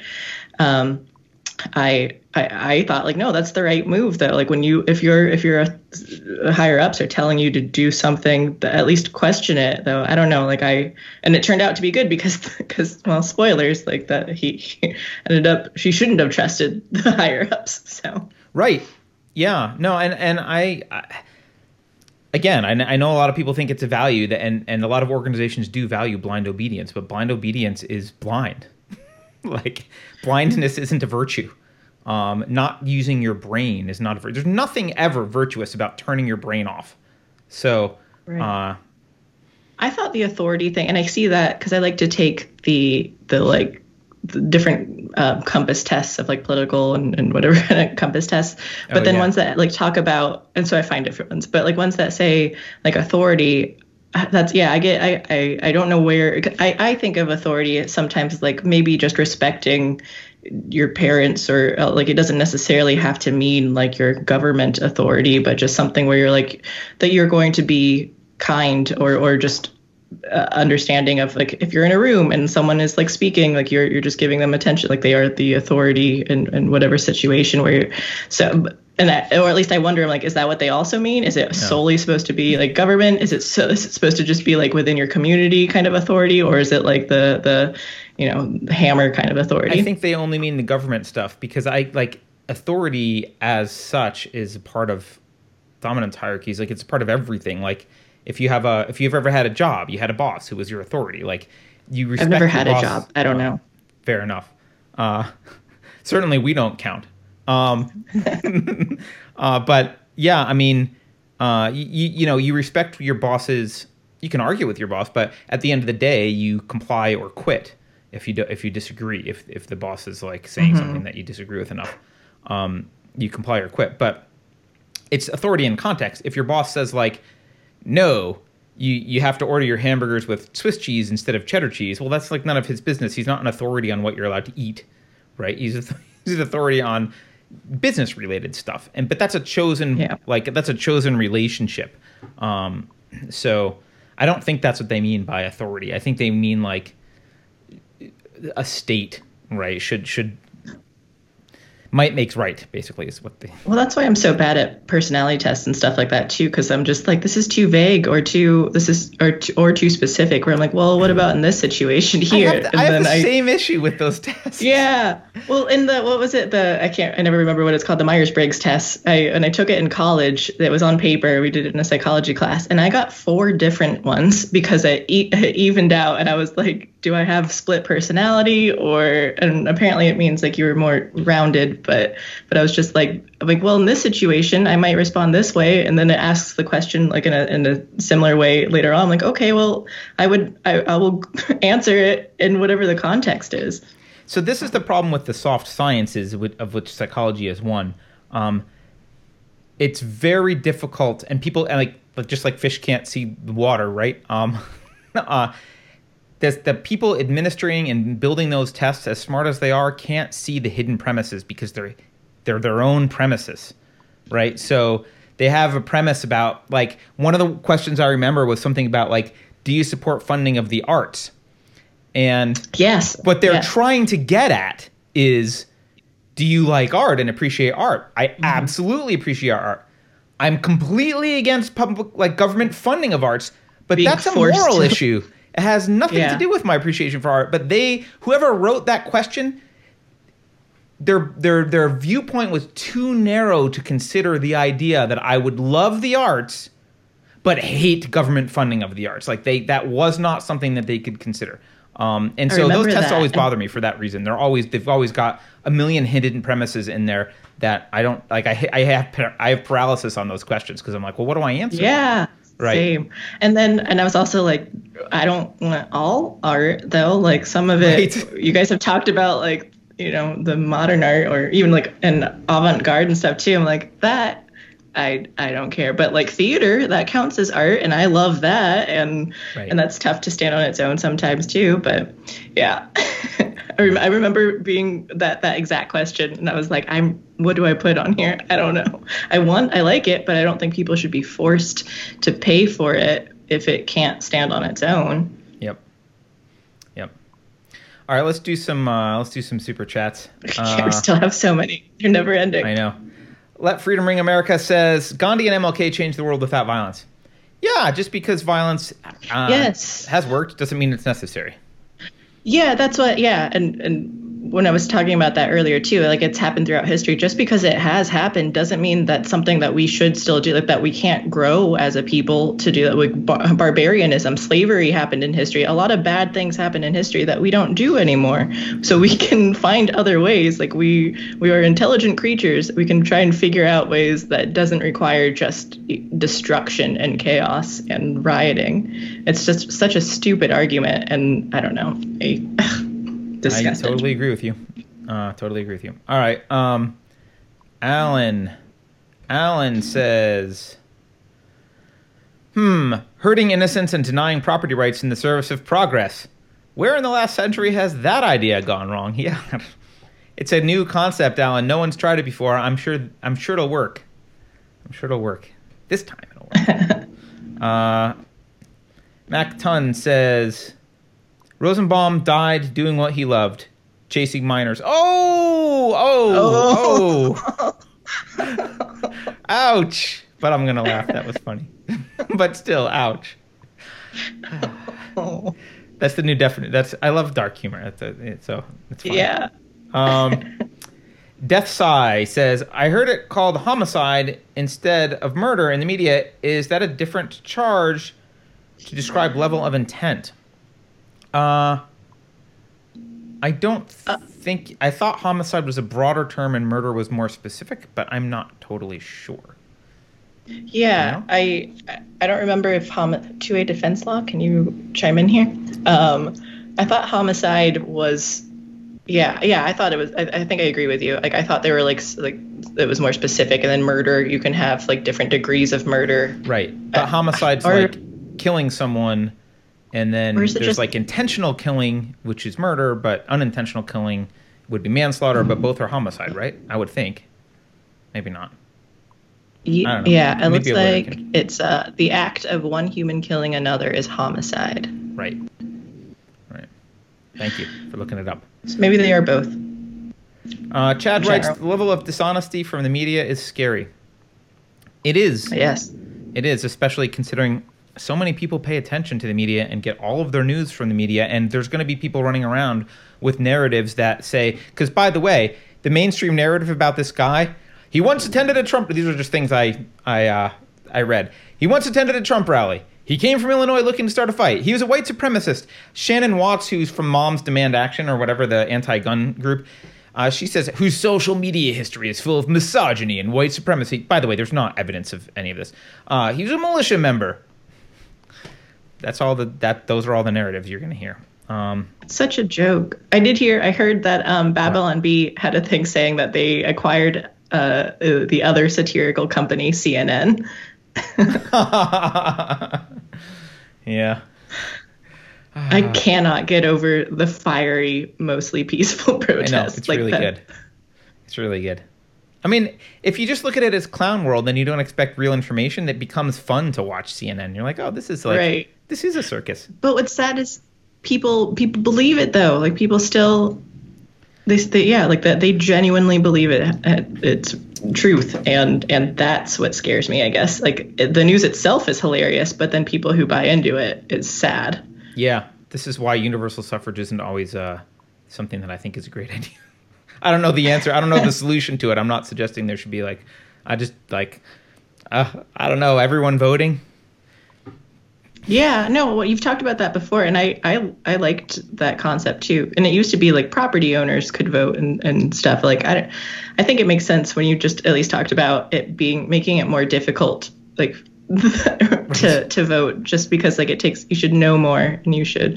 I'm not a big voter, like I don't usually, um, but and because like I was less informed, like I I knew my general stance, which I guess I never said that either. Like, I'm probably close to where you stand. I'm not an ANCAP, but I am a minarchist. Um, but yeah, like I, but I just stayed out of politics and stuff too. Like, I knew that I disagreed with a lot of things and a lot of policies and stuff, but I just, I, I didn't get into this until more within the last, se- I don't know, year, less than a year really. Like, it was all throughout at sec- I worked at Second City and, and here in Chicago, and everyone, all of them are left leaning. And I just was like, I'm not going to get involved. I'm not going to say anything, because I don't I don't want them to blacklist me. And I just, it wasn't worth it. So you had a lot of the terrible, um, all the, like, a lot of the sketches and things that you'd see was just like, meh, Trump. And they were, there's low hanging fruit. And um, yeah, and, and there was one, and, and they're so preachy. One of the shows, it was, it, It, they preached so much. We had so like multiple walkouts and from the audience every night that people were just like, we, and it was about racism and stuff too. They were just like, we just wanted to come and hang out and, and, and have a laugh. And, and that sounded British. Um, but they, they, so they didn't like it. Like, we don't want to be told that we're racist. We we're right. here. And, and I had a, a couple once that they were both in the military, and then they were leaving, like they were upset with the show. And, and I was talking to them outside, like, you know, you maybe can get a refund, but they're just like, we don't want to hear, like, we, we defend this country. We don't want to hear about them, like, putting down Trump constantly, like nonstop. And they just, they weren't having fun with that. And, yeah. um, I don't know. So I just, I was like, this is, this isn't as fun as I thought it was going to be. Yeah. No, I mean, I think that's common. That's what's happening yeah. in comedy. That's why I love Ryan Long. If you guys have yes. not watched his videos, he's he's what I wanted want comedy to be so much, and his sketches are great. Back. I I think it'll come yeah. back because people want to laugh. So someone will figure right. out that, you know, they should actually try and make them laugh and do it. And so. for him and him doing it, like, it shows that this is what regular people are wanting. Like, he's becoming more popular. My dad was saying he thinks, like, oh, he was probably going to end up being canceled. I'm like, I don't think so. Like, to be canceled, you you have to, like, apologize and bow to the mob. But he doesn't care. Like, he's going to be offensive and do what he wants. So I don't like think that you can cancel him. Is he in mainstream stuff, or is he just on, like, YouTube and stuff? He's from Canada, so he did, like, some Canadian things at first, and now he's, I think he, he moved to New York City, and then he was okay. just on Tim's show, too, and um, and now he's doing his own stuff on YouTube, so I, I don't think that. he'll, yeah, yeah, and so since he's just his own, he's doing his own stuff, like, you can't cancel him unless he's really like, oh, I, I need to, to try and do what you what you want from me, but I don't think so, like, and he, even watching his stand-up from a couple years ago, he's offensive, and it was great, it was hilarious. Bring back offense. Bring back offense. Yeah. All right, let's let's get to some more sh- uh, super chats. Uh, uh, again, the Icelandic person, I think, with probably a cool name, but I can't pronounce it. Uh, Mathis de Reich. I don't know. After shooting Rosenbaum, Kyle actually walked around the car to check on uh, the guy that McGinnis uh, is now checking up on. Um, McGinnis said, call nine one one. What other riders, when other riders arrive too, Kyle runs off to calling someone. Yeah, that's what I was saying. He rode, he walked around the back. I didn't know what he was doing around the back, but that makes that makes sense. I'm I'm surprised that uh, I'm surprised they haven't released the footage there. But yeah, I mean, he's mm-hmm. he he did not appear to be a guy crazed running around shooting random people. Uh, right, right. Andrew Joyner says, uh, Hippo character in tactical gear does tactical flanking maneuver hand gestures. I think that was an emoji, but just doesn't show up on our screen. Uh, okay. Tomsky nine ninety-nine uh, says, best best meme was D-Day landing on beach, mostly quiet day out. Yeah. Mostly a quiet day out. A quiet day at the beach. Uh, most, a mostly quiet day at the beach. Why Bother says, I thought if I thought that Keri won't be on the show anymore, I wouldn't say that that's great. Positive thoughts to all of you. Okay, good. Yeah, all right. uh, Taxtera. Taxtera says, Elvacaro sent you a video about the revolt against wokeism at Sandia. Have you seen Casey Peterson's video? Casey Peterson will be on our show. So I have seen his video. He has, uh, we've been in contact, and we are going to schedule a time for him to come on the show, hopefully in the next few days. And uh, you'll get to hear from Casey directly. Uh, Simon DeVette, uh, thank you, Simon, says, are you guys aware of Brett Weinstein and Articles of Unity? Very aware. Very aware. Uh, the summary of... The summary of our awareness, I mean, Brett Weinstein, obviously, we're aware of generally, I mean, from, from Evergreen and everything else. But uh, the summary of our awareness about unity is that I ranted about it uh, because I hate it. Keri thinks it's an interesting idea. No, I have no idea what Beverly thinks, so maybe we can hear from Beverly right now. Uh, and we are going to maybe try and get Keri and Brett to talk about it. Yeah, I that clip will come out. I don't. I think it's on the first. I think is when that clip is scheduled to come out too. So, oh, so you'll get to it. see. Yeah, yeah, that whole thing. Um, I, or, if I remember the stuff in it now, I no, I think, I think I, I agree in the sense that like that. Talking, communicate. I think you guys were kind of on the same page though from watching it. I think it was it was. I think it sounded like you were saying don't.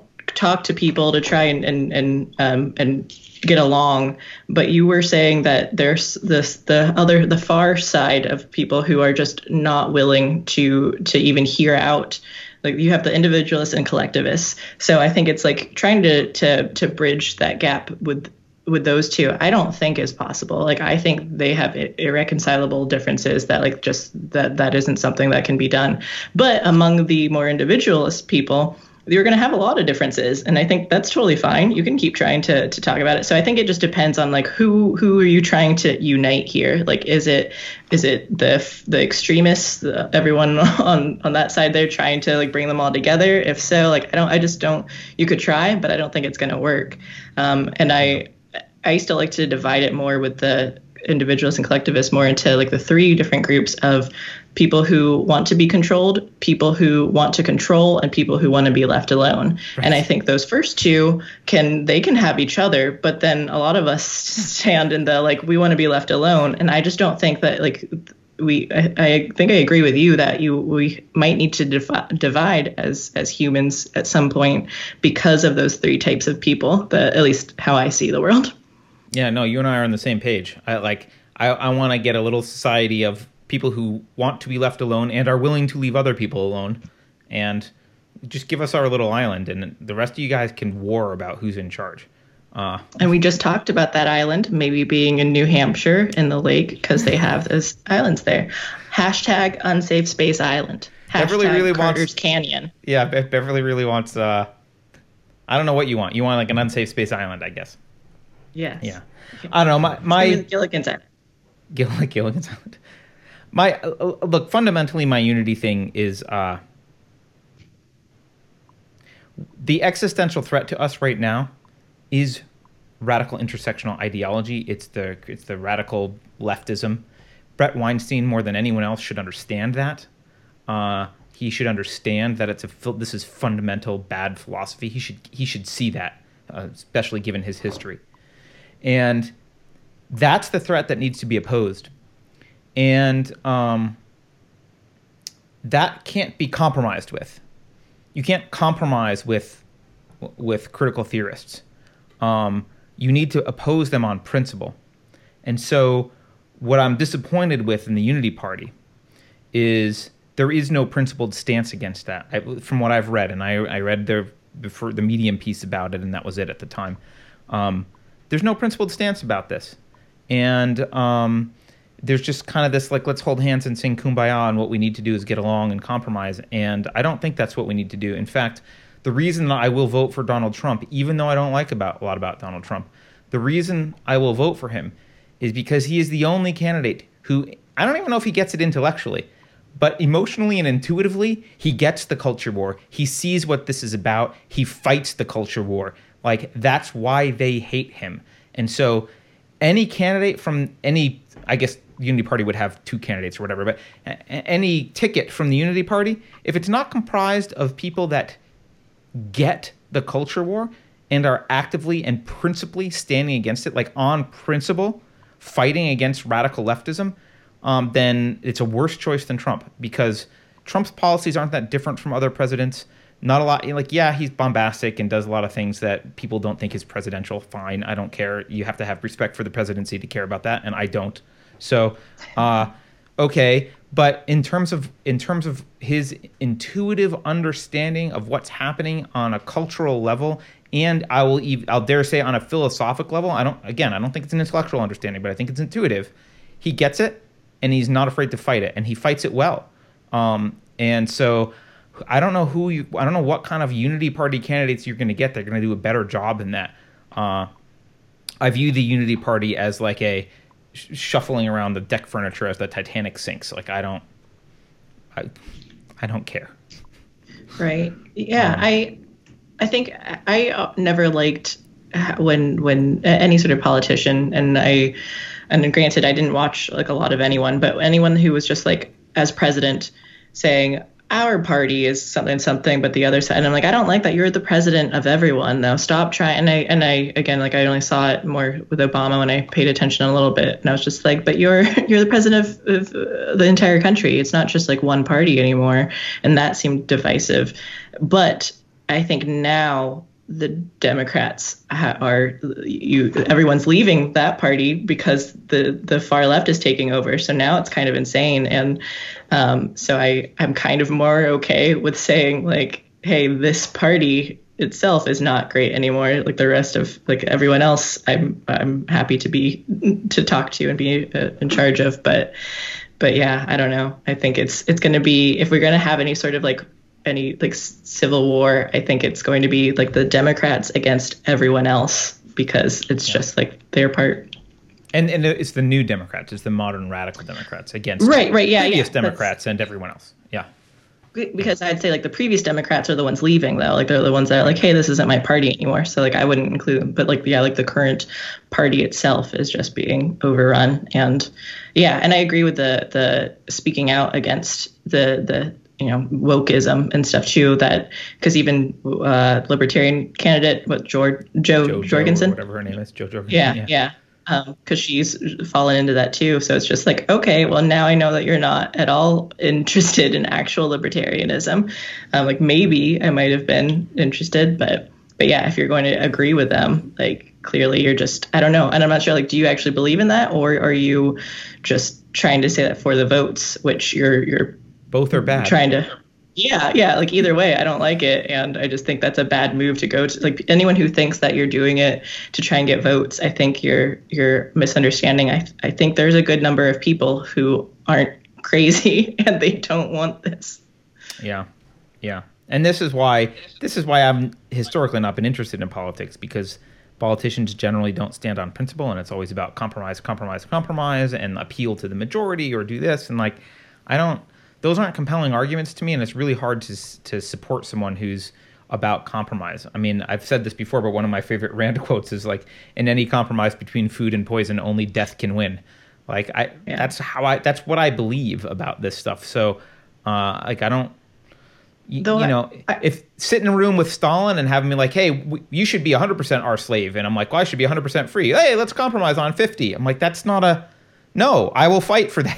Like, that's not, I don't compromise for that. As a counterpoint to that, though, can't people build up tolerances to poison if you have it's to certain ones a little at a time that you can? I think that metaphor falls it. apart at that point. I mean, it, I know that's what I'm saying. Well, but that, I mean, can people build up tolerances? Sure. And actually, that's the bad thing. That's what happens, because we do build up a tolerance. We, we're like, oh, because because we compromise at fifty percent, and then ten years from now, they're like, well, fifty percent is the norm. And we're like, well, we don't want to change anything. And they're like, well, we want it to be one hundred percent. Let's compromise. And it ends up at seventy-five. Mm-hmm. Like we do. That's how the frog boils in the pot, because we because we build up a tolerance, at least, you know, uh, emotionally, we build up a tolerance. I mean, I think it's a big, like the uh, the give an inch, take a mile thing. And I think that just happens in like every, especially with government, but then in, in pretty much like any sort of authoritarian uh, figure.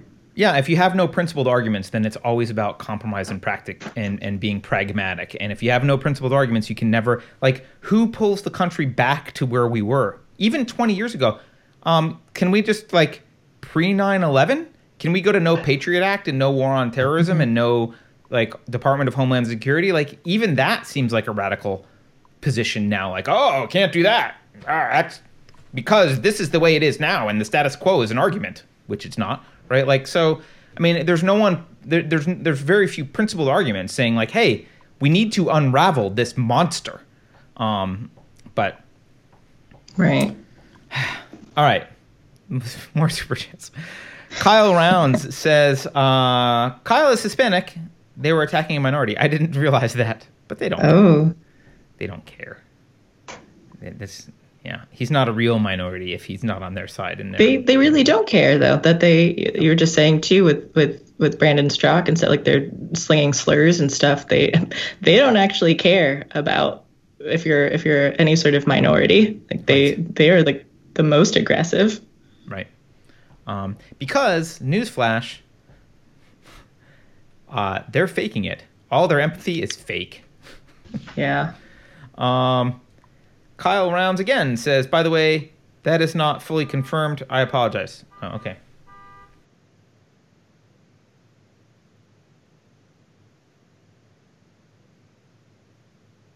Okay, next one. Uh, V P says, you can donate to Kyle's defense at Give, Send, Go. I heard that there was a defense thing going on. Thank you for mm. sharing. I didn't know where that was. Um, hopefully the lawyer will get back to us. We can have his legal Yeah, team. That'd be cool. But I'm sure they're in high demand right now. Mister Biggles. Mister Biggles with the Definity logo says, uh, really frustrated with that C N N article. It's not, it's not just bias, more outright degeneracy. What would it take slash checks and balances that would bring C N N, a major news outlet, back to balanced reporting? Uh, here's the thing about the free market, which, as Beverly knows, I'm all about the free market. I love the free market. Here's the problem with the free market. Uh, it responds to what you want. So if most people want crap that C N N slings, that's what they sling. Uh, that's what the free, and, and we're not even completely in a free market anyway. Uh, it would take a cultural shift in, for that to happen. There's no, I, I think I mentioned this before. I, my buddy and I were talking about building an A I that would kind of rate mm-hmm. things properly and do all this. Like, you could try all that stuff, but at the end of the day, the only thing that really matters is if you have a culture of people who give a crap how much C N N is full of shit. And if they don't, then then there's nothing you can do that will convince people to stop listening to C N N, um, or that will convince C N N to change.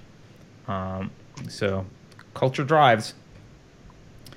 James, James says, any theories on why the Federal Reserve and money printer Go Burr does, doesn't get criticized for their contribution to wealth inequality and other issues? Yeah, oh, I've got a theory. Uh, I mean, I don't, do I even need to say the theory? I mean, look, I okay.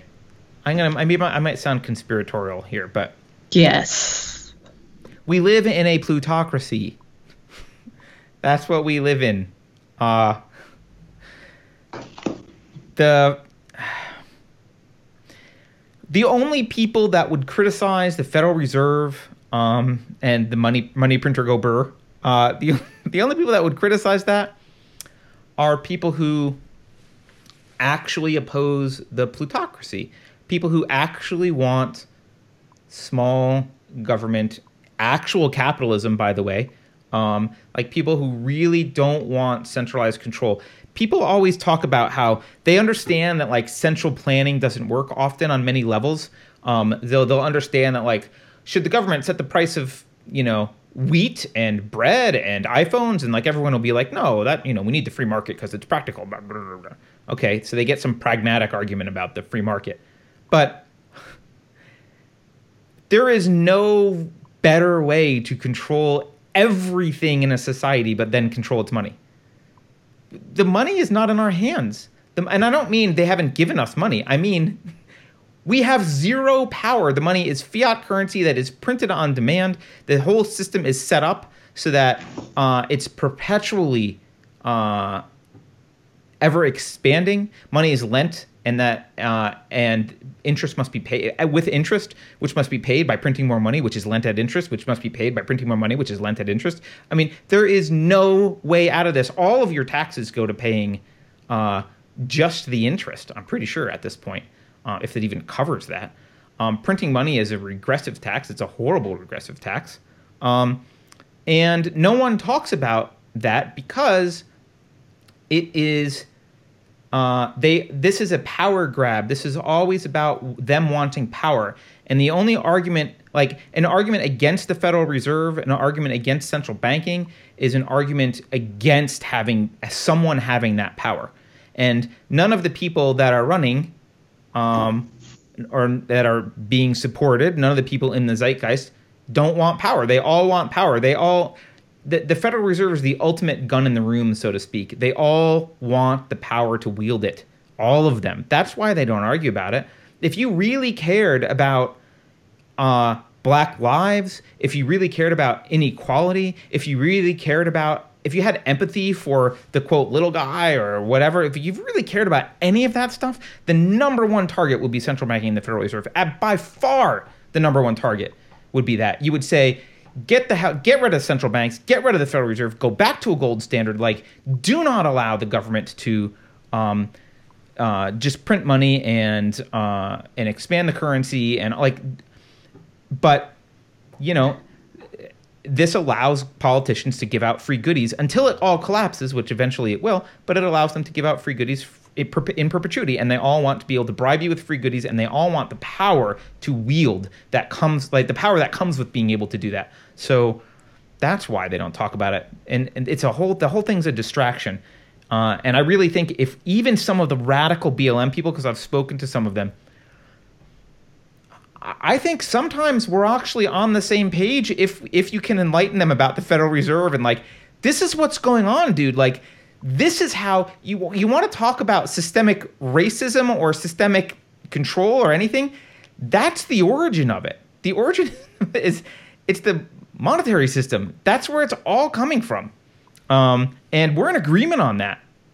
So, uh, but instead they're busy. They, you know, they want reparations, which will be printed, which, by the way, will be, as I said, it's a regressive tax. So the poorest people will end up paying for that the most, which is means reparations. The more reparations you give, the more you'll need, because there will the inequality will get wider. Um, anyway, that's the. All right. Sorry. I'm I'm sorry. I read Beverly. No, do you have it's a good Carter rant. All right. Um.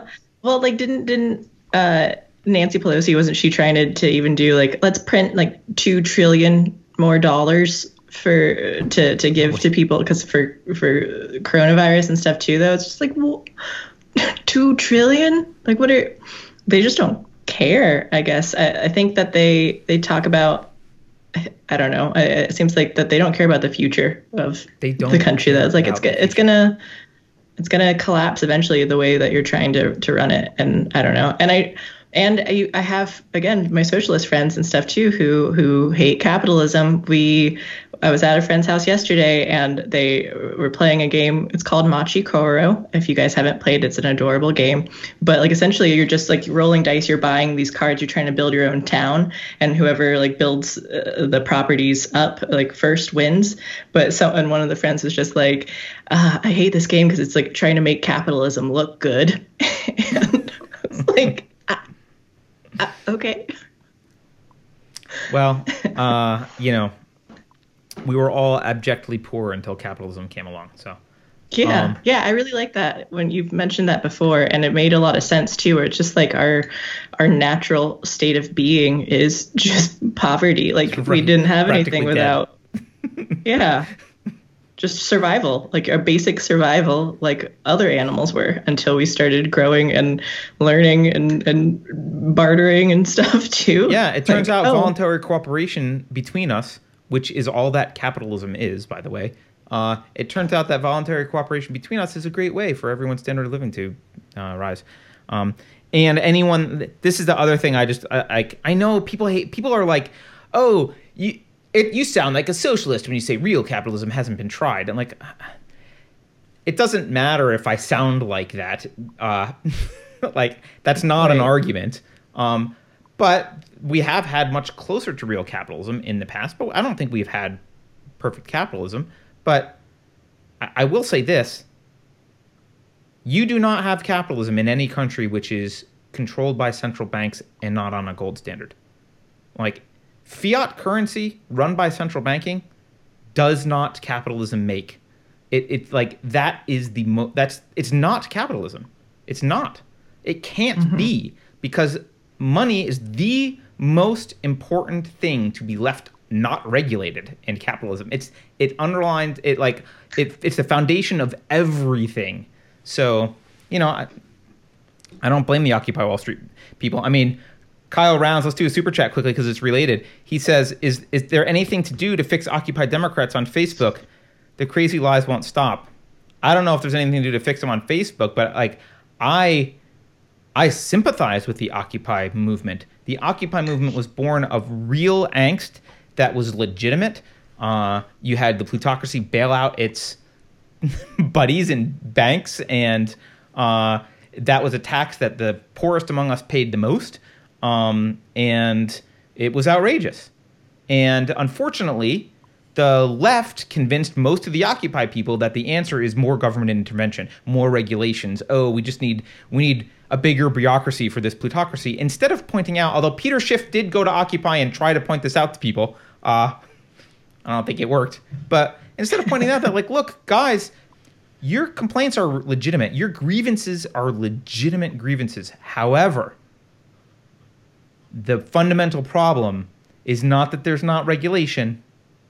It's the central bank and the Federal Reserve, and the fact that this is a plutocracy. There's a revolving door between banks and uh, and the regulators, and that is always going to happen so long as you've got this system. So, you know, they should have been voting for Ron Paul out of Occupy, not not asking for more financial regulations. Right. Um, all right. Another one, Ellen Ellen Sweet Sweat says, really appreciate the messages you're helping to get out. Keep it up. Thank you, Ellen. Thank you. Where are we here? I know, I, Beverly, I know we're lucky. This is a super chat scroll nightmare right now. I was trying to like copy them off to the side, but then you're you're still like reading ones that I, I missed. They were just going by too fast. I just have to scroll until I see a highlighted one. I, I wish that there yeah. was a way to like have a window of only super chats, but I haven't figured out. And as the host, you can go. I think you can see farther back, like and and just I as a regular viewer, we can only see so sure. far. Yeah. Yeah. Battle Gnome twenty-three, Battle Gnome twenty-three just gives us five bucks. Thank you, Battle Gnome. Uh, our favorite Icelandic person. You got to tell us where you are. Oh, Dutch. There we go. Dutch. Ooh. Sounded close enough. Enjoy the show. Thank you. I you should give me some uh, next time. You should give me some uh, uh, phonetics so that I can yeah. pronounce your name correctly, because I don't want to mispronounce your name. Uh, I'm just not up on how to pronounce Dutch. Uh, all right. Colin McDonald. Colin McDonald says, silver lining in all this, if things go full woke, there will be some great books as a result. I look forward to The Handmaid Tales of Wokeness. yeah. yeah. I mean, great books after some pretty horrible turmoil, but yeah. Uh, unless those books are banned. Mm-hmm. Rebecca the Pirate Queen. Awesome name. Ooh. Uh, Beverly thought it was an awesome name, too. Carter, uh, the Republican convention talked about fighting the culture war and no adventure militarism. Such a change. Wow. Maybe I should start paying attention to it. That's that's amazing. That's amazing. That's why people care. That's why he's getting votes. And if the Unity Party wants to win, that's what they talk about. Right? They they talk about fighting the culture war on principle explicitly, and returning to classical liberalism, and uh, and doing so without the bluster of Trump. Like, that's the way to get people on their side, and, and to and to reach out and be like, look, let's get back to, let's support free speech, right? Let's support innocent until proven guilty. Um, you know, let's support things that most people still value. Tomsky nine ninety-nine says, perfect analysis of Trump. Whether he gets it or not, he hates it and is actively fighting against it. Unity part Unity wants to fill party with old politicians. Yeah, right? That's the thing. Mm-hmm. I don't I really don't understand the appeal of Unity Party. I, I get the appeal of it. I don't get the appeal of it from anyone who gets that there's a culture war happening and radical social justice ideology. Like, if you get that much, then I don't get the appeal of the Unity Party um, to you. But uh, hey, just because I don't get it doesn't mean it's wrong or whatever, I don't know. Let's see. Next one. V Cubed uh, ten eighty says, this old man sleeps well at night as I listen here. Your world, your battles, go fight. Or battles to fight. Go get him. Y'all make this old man proud. It sounds like a cool quote from somewhere, but maybe you just made it up, but I like it and thank you. Yeah, write it down. Make it, then now it will be a quote. It is V cubed ten eighty. V cubed quote. Yeah. Yeah. Uh, Tomsky again gives five five pounds just for Carter's conspiracy theory rants. Wait, what was my conspiracy yeah. theory? Did I have a conspiracy theory rant? Beverly? Yeah, you mentioned yeah. Uh, oh, I don't remember what the topic was, but you were you even said up front that it was going to be kind of conspiratorial. Really? Um, I don't even remember yeah, what I'm no. ranting about now. I forget. It wasn't the Federal Reserve stuff, was it? No. No, I'll think about it. All yeah. right.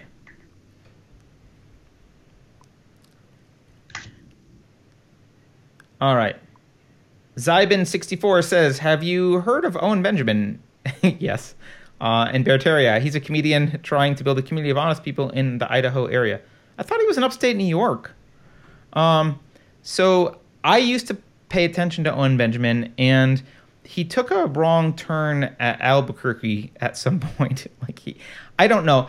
I, I, well, I won't, I won't speak for him. I stopped being able to tell if he was, so he was joking to be offensive just for like, you know, you can't say this. So he would say it. Right. And he was joking to be offensive intentionally, which I respected and got.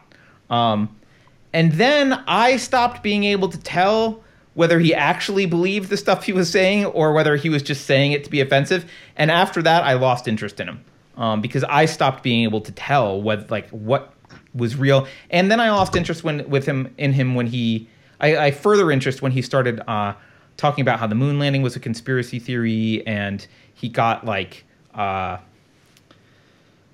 he talked about the Van Allen belt in some way that didn't make sense, like claiming you would need lead to protect you, which lead doesn't work against that radi- kind of radiation. You just need, you know, thin aluminum or whatever it was. Like he, he didn't understand the physics, and he made dumb physics arguments and was claiming that we never went to the moon. I think he was almost even flat earthish. And I couldn't tell if he was saying this to be funny or if he really meant it. And like those two things, I was like, all right, like I can't tell whether he's like gone nuts or he's just really pushing the envelope uh, comedy wise. So I stopped paying attention to him. I don't know if he's changed or, or what he's like now, but um, yeah, maybe he was all maybe it was all a joke, and I just you know I just didn't get it. That's possible. I really uh, like conspiracy theory stuff now. Like I was never into it, uh, not that I believe them, but I just think they're they're interesting to hear about. And and because I watched, what was it, Out of Shadows? I think was my oh, friend yeah. had initially sent that to me, so that was kind of like, oh, okay, like this this these are things that people believe, and some of it was just like, this is weird, but it's also really interesting to see. And I think I was talking to my dad about it later on too, and he was saying like they're only conspiracies until they're proven true. And I'm like, that's a good point. That that like, yeah, like that people think that something's so crazy, but then ones are like, oh no, here's evidence of it. I'm like, okay, I guess it wasn't as crazy as I thought. So it just made me right. a little bit more open-minded to to at least hearing out all of the theories. Yeah, I don't dismiss most of them. I mean, I do dis- I admit I dismiss the moon landing one, especially when it starts to get based on flat Earth stuff and bad physics. Um, mm-hmm. But uh, yeah, I mean, we've said this before, Beverly. Like, conspiracy theory was a coin, a term coined by the C I A, and and right. it, it's used. To, it's like conspiracy theory is a word that the mainstream uses to label things that are against the narrative of the mainstream that they don't have arguments for or don't want people talking about. Like generally. Not all the time. Sometimes it is crazy stuff. But, you know, when you throw it all into the category of conspiracy theory, um, it paints that this this is patina that everyone's supposed to just ignore. But, I mean, not to get totally weird, but, like, the nine eleven stuff, uh, I'm sorry, but something's wrong with the nine eleven. I don't know what it is, but something's wrong with the official narrative of nine eleven. Absolutely. That's interesting. Uh, I, but, like, I, I'm not running around argument because uh, I already don't trust anyone in the government farther than I can throw them. So to me, even if it were all true, any conspiracy theory about it were all true, I'd be like, yeah, I already believe that they're power hungry jerks. I mean, they, there is, they are, we already have, like I said, the Federal Reserve and central banks. We're already like, all this stuff that's not a conspiracy theory is bad enough. So like, could they have done some conspiracy thing too? Sure. I mean, Gulf of Tonkin was uh, made up. Right? It's not unusual to make up stuff to get into wars. Like, that absolutely happened. So um, there's evidence that we knew about Pearl Harbor before it happened now. But, of course, at the time, you would have been probably locked up for suggesting that, right? So, I mean, the fact that we that we we allow false flags to happen to, to get the public excited, like, that's not, that's not that far-fetched to me.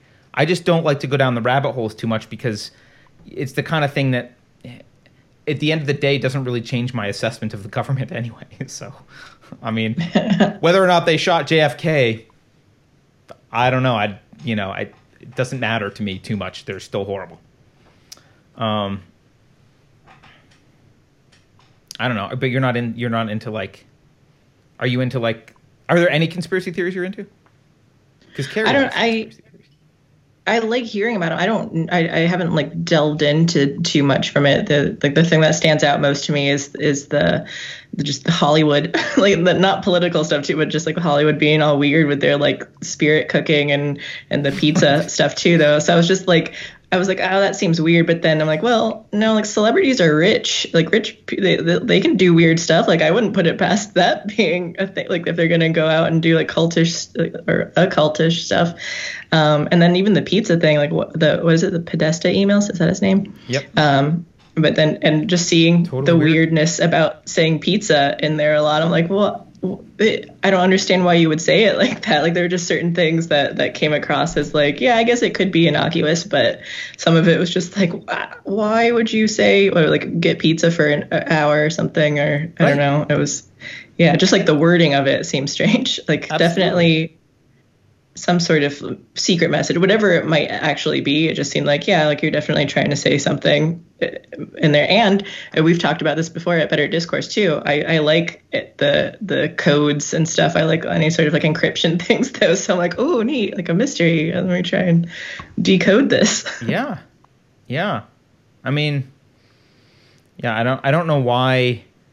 I don't know why it's viewed as irrational to suspect the mainstream narrative when there's unexplained evidence for a situation. Yeah. Like, I mean, that's just rational. Just knowing how much that they've lied about different things. Like, and again, I don't even know all the details. I just, but I, I know that there have been different, like, why, because of those things that have happened, why would I trust, like, well, that was fake. They lied about that, but this stuff over here, you know, like they, they wouldn't be, they, they're telling the truth. Like, why would they lie about this? Like, who knows? Yeah, I mean, come on, a commission uh, published a whole report on it and didn't talk about all the questions that you had. So I guess they're answering. And just seeing it in, like, in media, like any news and stuff, like, they're constantly lying to us. So, like, everyone's lying. I think, and at this point, I'm just like, I don't trust anyone. Like, I'm going to be skeptical of of everything that anyone says, and I'm going to try and look it up and see, like, even just talking to people and about anything, like, if they give me a piece of information like this, like, even like this uh, definition of whatever, or I'm like, okay, like, I'll take that with a grain of salt, and then I'll look into this later on and, and double check it. Like, I, I've, I've always done that. And now I'm just kind of like expanded it more to everything. 'Cause I'm like, everyone's lying to you. Yeah. Yeah. And I think that's a good habit. That's a good habit. All right, um, let's let's do some more super chats. Okay, Homer, what do you think of Pelosi saying Biden shouldn't debate Trump? And also, uh, M S N B C Maddow constantly interrupting and fact-checking the R N C. I didn't see Maddow do that, so I don't know, but uh, of course she did. I mean, that doesn't surprise me. uh, I, th- I think she's uh, unhinged and... Uh, Talk about conspiracy theories. I mean, they push conspiracy theories constantly. So uh, she was super into Russiagate. Um, They're Pelosi, pushing think, conspiracy theories now. About yeah. the, the the mailbox thing too, where oh, yeah, it's just still. Like that's totally real. And but what? Did you know about the Pelosi thing saying Biden shouldn't debate Trump? Mm, uh, no, I think uh, Keri. I saw she, her, she said something else too. She said that yeah. Clinton says Biden shouldn't concede the election under any circumstances. They don't care about following the rules. Yeah. Um, but it doesn't surprise me. Like he, everyone says that if they were to debate, like Trump will crush him because he's not cognitively there. Like he won't be able to keep up. And uh, yeah, like I, I think it would be it, it would be sad to see for like on his side. But I, yeah, it, it makes sense that everyone's going to be like, He should, and they're going to give any excuse too, like coronavirus. It's going to be too dangerous to debate. They're going to have like anything to say, like, yeah, they can't do it right now. Absolutely. Like, I, if I were Nancy Pelosi, I would say, don't debate Trump. yeah, so, yeah. Uh, or if you do it, I guess uh, if he does it from his basement, then we, Keri and I have talked about this before, right? If he does it from his basement, he can just have a team of people like writing into the teleprompter and he can be. Yeah, but he's struggling with reading the teleprompter too that's from what, like even that one commercial where he, I'm like, that was the best take that you had. You still yeah. said like the wrong word. yeah, although he got his speech. He got his speech was okay. His D N C speech. Um, was it? Okay. Yeah, so. Uh, all right. Uh, let's see. Channel Julio says, do woke American corporations support China in business because they see a similar class of plutocrats in the C C P? Oh, that's a good question. Um, mm-hmm. I think there's probably multiple reasons why they support China. I think one of them is uh, cheap labor. Um, and uh, for, for a lot of the tech companies, you do get you do get cheap labor. And just to explain how that works, if you get here, um, if you get here on an H one B, uh, yeah, you're supposed to pay people market rates. But even if you pay them market rates, you can get more work out of them because they're they're stuck with you on their on, on their H one B. So you like they start to build a life here And so threatening to fire them or like anything that like anything that you do as a an immigrant employee to displease your employer that might get your employ, employer to fire you has uh, much bigger consequences than if you were here on your own anyway, right? So if you're on a green card or if you're an American citizen and you're here and your employer asks unreasonable things of you and makes unreasonable requests, you can fire and go look, you can, you can quit and go look for another job. Uh, But if you get fired as an H one B holder, you need to leave. You need to leave the country. And some of these people have families um, that they've started, or they've got um, you know friends or a life, or they bought a house or whatever. Like they, you know, they're here, and so um, companies have a lot more control over uh, H one B uh, uh, citizens. So that's one reason to support kind of the immigration stuff, especially from China. Another, the main reason that I can see from China, and just just as my in dealing with. Um, mostly tech companies, uh, China is, is you got to keep in mind, so China's got, I don't know, one point two, whatever, billion people, one point one, I don't know, some large number of people, over a billion. Um, and it's been growing. I mean, it's the growth has slowed a little bit, a little bit. You've had like eight percent growth. I mean, it's been growing. Uh, the economy has been growing at a crazy rate.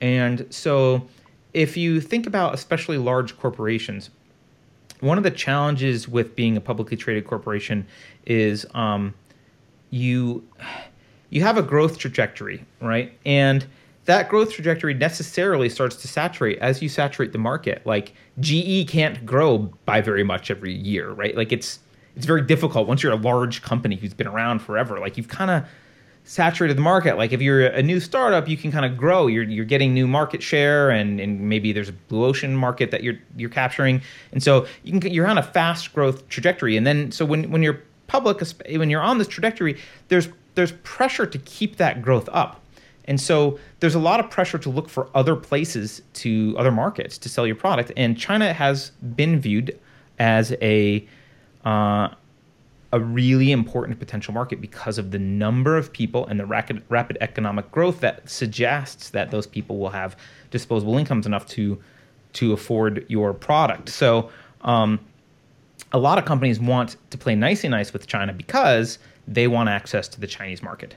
Um, partly they, you know, partly there's a supply chain, but that's not all in China anymore. And there's other Asian countries, and and you know they don't have to play too nice with China to to be able to utilize Chinese manufacturing, um, but they do have to play nice with China in order to get access to um, China's market, and that access is controlled by the Chinese government, uh, that is the C C P. So um, there is reason to be friendly with them because they want access, um, and and that access is necessary to, in their minds, that access is necessary and may actually be in, be true, necessary to continue their, their growth. Otherwise, their growth's going to level out. They're going to, you know, eventually you run out of customers in the world. Um, so, uh, and you can't sustain that growth. So I think that's the primary reason. I, businesses are largely pragmatic.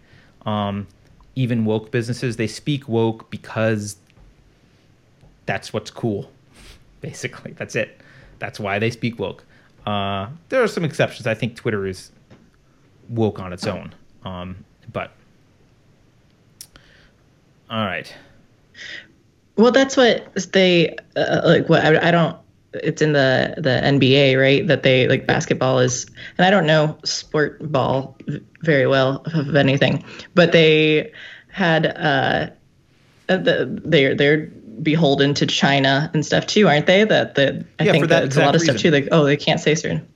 And Hollywood, Hollywood too. Like I, I remember I was watching something recently, but I've always known that. that but I, I think I read something that they are are editing certain movies and stuff too because like China, they get a lot of revenue over there, so they're going to make more stuff and change th- their their scripts and everything to make it like oh China doesn't like this. They don't they don't want this part in the in the movie though. You can't have that. So they're like okay, well like we're getting a lot of money from you, so we're just going to do what you want. Absolutely. Um, and it's. Yeah, yeah. So it's just interesting to see how how big of a hold that they actually have on a lot of the industries here. Yeah, they do. They do. And, and in addition to the market, the other thing you've got to understand from a startup perspective is um, because China had such rapid growth, you have a lot of um, you got a lot of money in China, a lot of uh, private private money. I mean, to the extent that there is private money in in an authoritarian state. You got a lot of private money. You got people who like owned a small business, a factory, and it blew up and they became multimillionaires, right? Or who like you've, you've got a lot of people who are new money in China, a lot of new wealthy people in China. And um, for many of them, they uh, if you look at it from those Chinese, the perspective of those Chinese business people, they are most of those people that age grew up um, or lived through the Cultural Revolution. They're not keen on China. Like they know damn well that their money's not safe in China. So they actively, and for a while this was easier, I think it's harder now, but they actively tried to get money out of China. There, there are capital controls that make it very difficult, but there are ways to do it that people would go through Hong Kong and, and get money out of China. So they were actively trying to get money out of China um, so that they could invest overseas. And the U S um, was viewed as, especially Silicon Valley, is viewed as this shining uh, beacon of innovation, and they they were like, oh, now we can be players in the tech world, we can go invest. And so you've got a lot of tech companies that uh, who, whose whose early investors and even later stage investors are is Chinese money, um, and you know, from the tech company's perspective, they don't give a crap usually. They just need money. Like if you're running a startup, you know, you, you don't turn down money just because you know it's a guy who owned a shoe factory in China, and you're like, well, I hate your government. Like that's that doesn't make you turn down money, right? So, or or a Chinese uh, venture firm, you don't turn down that money. So, um, they they take money, and then so now a lot of these Chinese companies have stakes in uh in, in the successful startups. So, all right, um, next, Beverly, you mentioned New Hampshire. This is from Nemo Sundry. Beverly, you mentioned New Hampshire. Are you in the Free State Project? I was there from twenty sixteen, twenty seventeen. How is it now? Oh, no, but Carter, you, you had um, the leader of it a, a while back.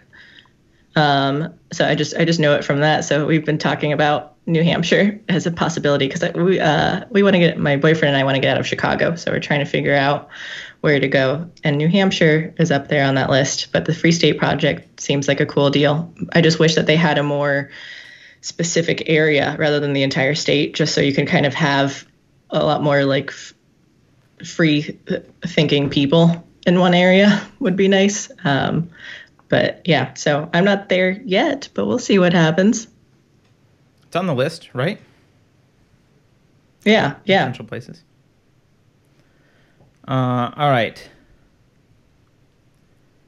Best D J A F says, find out who benefits and follow the money, Lenin and anyone who wants to solve a crime slash corruption. It's how we redistribute the money. Poor want more production jobs. Socialists want more jobs for social services. Following the money is a good, good strategy, good plan. Why Bother says, I have a question about Unsafe Space logo. Aligned N and S are bothering me. Am I the only one? Unaligned, unaligned uh, N and S. Oh, you know what? Fair. You uh, probably you probably aren't the only one, um, and uh, I, it would look weird to align them based on the way it is now. I will say this about the Unsafe Space logo: I'm not a designer, and when we have money to spend on a better logo, we will. But for now, it's not a great use of funds. But uh, yes. I'm not sure how. Uh, so if you're gonna if you're gonna space out the space to make each letter, then, then yeah, you're gonna have to change like the, the colorful part and the bar. So I don't know how. I don't. Think I don't know if do I'm it. bothered by it or not. Yeah, the E's are lined up. Yeah, right? And the A's are lined up. Right, because it's it's because of the, the I think it's called kerning. I forget Photoshop now. Um, but they. Yeah, that there's the spaces between each letter is smaller than it is in Unsafe. Um, yeah, that's current. It's kerning. Yeah, I think. Um, and I also don't know. It looks like those might be uh, fixed width fonts. I, I don't even know if it's a fixed width font. Okay, uh, Chad. Chad says, any hope to stop the far left? Trump isn't enough. Yeah, Trump probably isn't enough, Chad. Uh, I agree with you. Um, I don't know. I don't know. I don't know if there's hope to stop the far left. Uh, my hope is to at least, uh, I, I, I want a lifeboat of non-far leftists to, uh, like, a lifeboat of freedom lovers to preserve liberty somewhere. Uh, that's my hope. Keri's more pessimistic or optimistic than I am. I think she thinks that, yes, we can totally convince them and turn the country around. Beverly, where do you stand on the optimism pessimism scale? Uh, I think I might be a little more pessimistic. Like I said before, it's it's that I think it's that whole in, in uh, individualist and collectivist thing. And I, I don't. I think I'm I'm optimistic that we could separate and things will work out. Like if we separated, we could live, and they let us live our lives, then I think things would go more smoothly. Yeah. Yeah. If if they let us. Right. Um, I think that's that's the biggest thing. They might want to try and take us over because uh, power. Uh, Matthijs de Rijk, by the way, Beverly, um, says the I J doesn't exist in English. It's closest to A I. By the way, Beverly is great in the show. So oh. witty. I guess you're my new YouTube cru- YouTuber crush now. Uh, not a simp.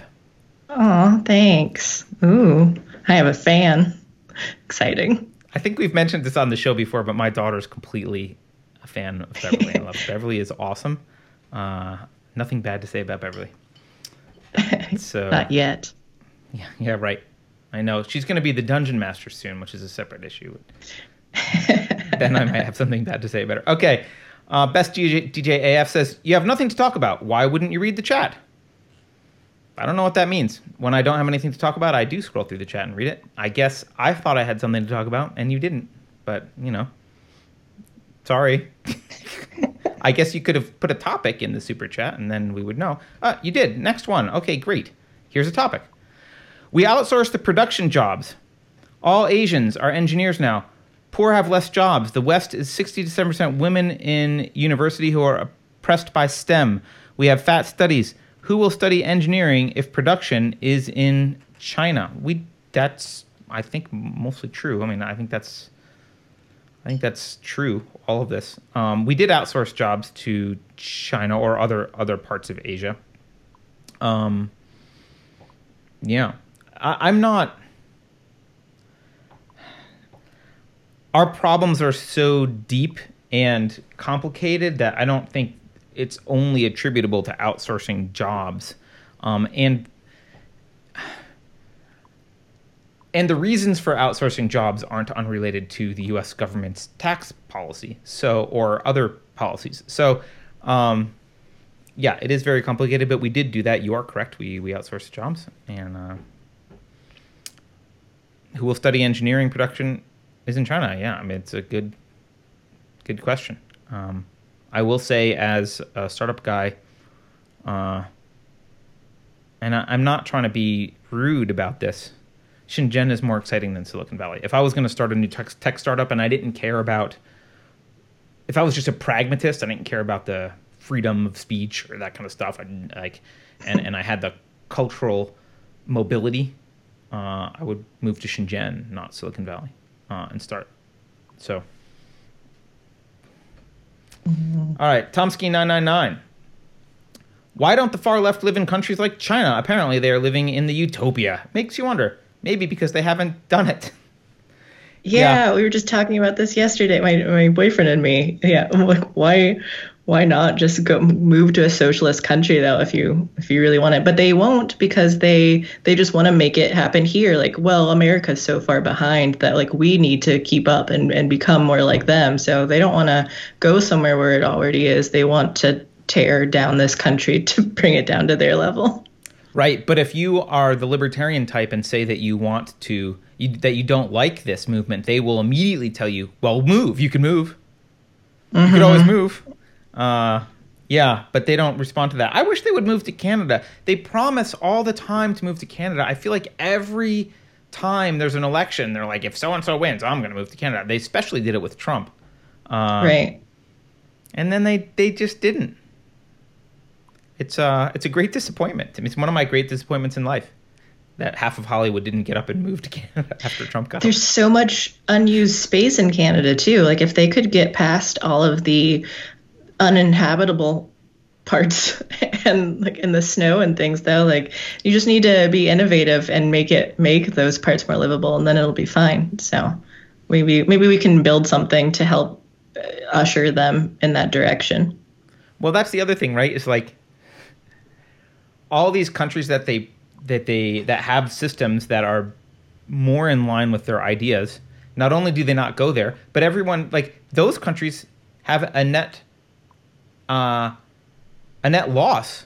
They have emigration, and mm-hmm. and they come to us. Uh, but they come here. Yeah, you're not supposed to say that either. Why are they fleeing like, their oh, countries? Right. Uh, so some Canadians are, are mad that I'm saying that Canada should go into that they should go to Canada. I, a couple of our, our best friends here, they're Canadian, but they they're definitely in the socialist side of Canada. So that's that's my only comparison. I've heard. I'm, I'm part Canadian, though, too, somewhere in my bloodline, so I, I, I'm allowed to talk about it. Oh. Yeah, you are kind of nice. You have the nice Canadian yeah. streak. I I don't know, Beverly. Um, I, I don't... I, what do you think's going to happen with this election? Do you think Trump's going to win? I don't know. I don't want to... I don't want to...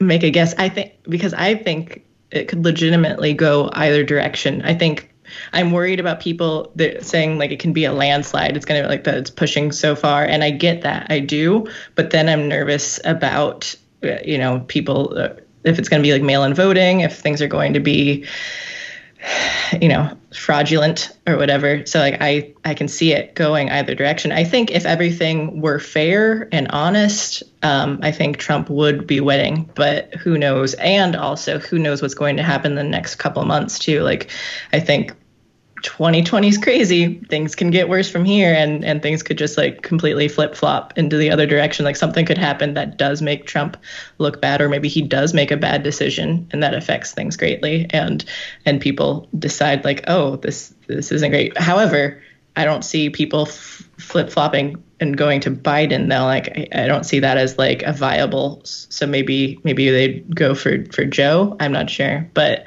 I just I'm worried about getting too cocky about about Trump winning. I get that. Uh, I get the worry about cockiness. I don't you know. You will though. Huh? I um, I I really think that there's two issues that are not at play in twenty sixteen. I think the left is, I'm not just I think I know the the big tech is more actively trying to influence the election. That's clear. So yeah. They are swaying people more, and they, you know, uh, who was it? It was uh, Richard Epstein who uh, testified uh, to Congress, I think last year, about how I think he said they had already sw- they swayed like ten million votes towards Hillary based on their practices in twenty sixteen.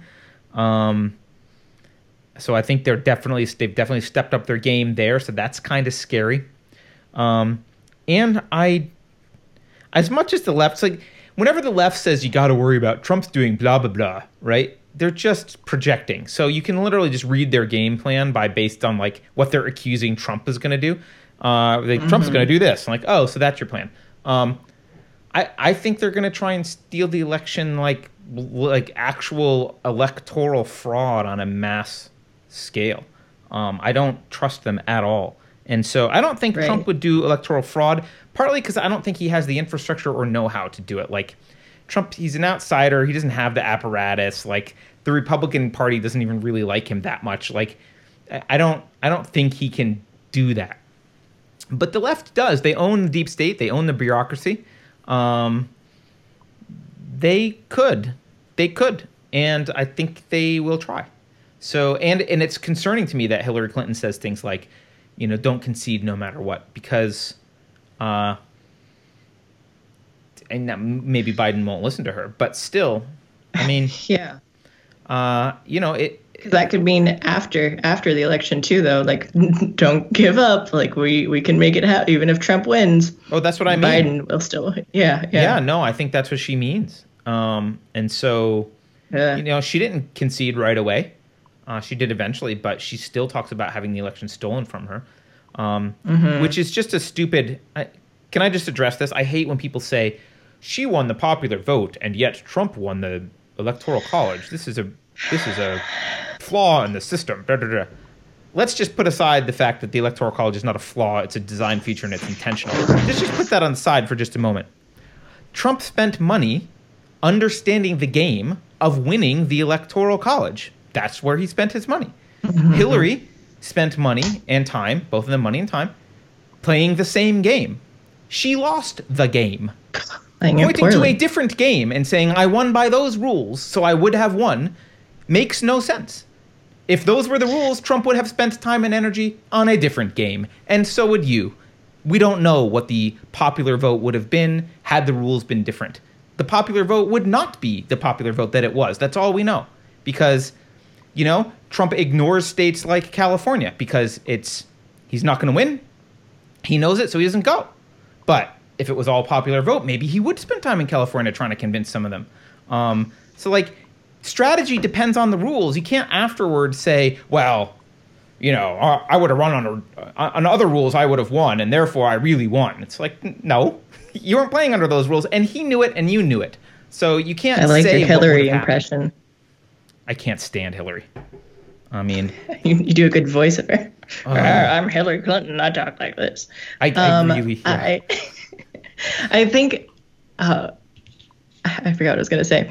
Um, oh, my my friends, that they definitely trying to push to get rid of the Electoral College, and that really concerns me, and I and it makes me sad. And it was something I got confused about mo- uh, more until recently, because I was like, yeah, well, that makes sense. Like, you have so many people. Like, why why don't you have all of the people say, like, have a say in it, though? More people, and and so it's something that I would like learn and then forget. But now it's like really ingrained in me, in that it's giving the states more of an equal say, because if you give it to the popular vote, you're going to have California, Illinois, New York, like th- those ones are going to be have like the most say and control, and then you're going to have the smaller ones not be able to.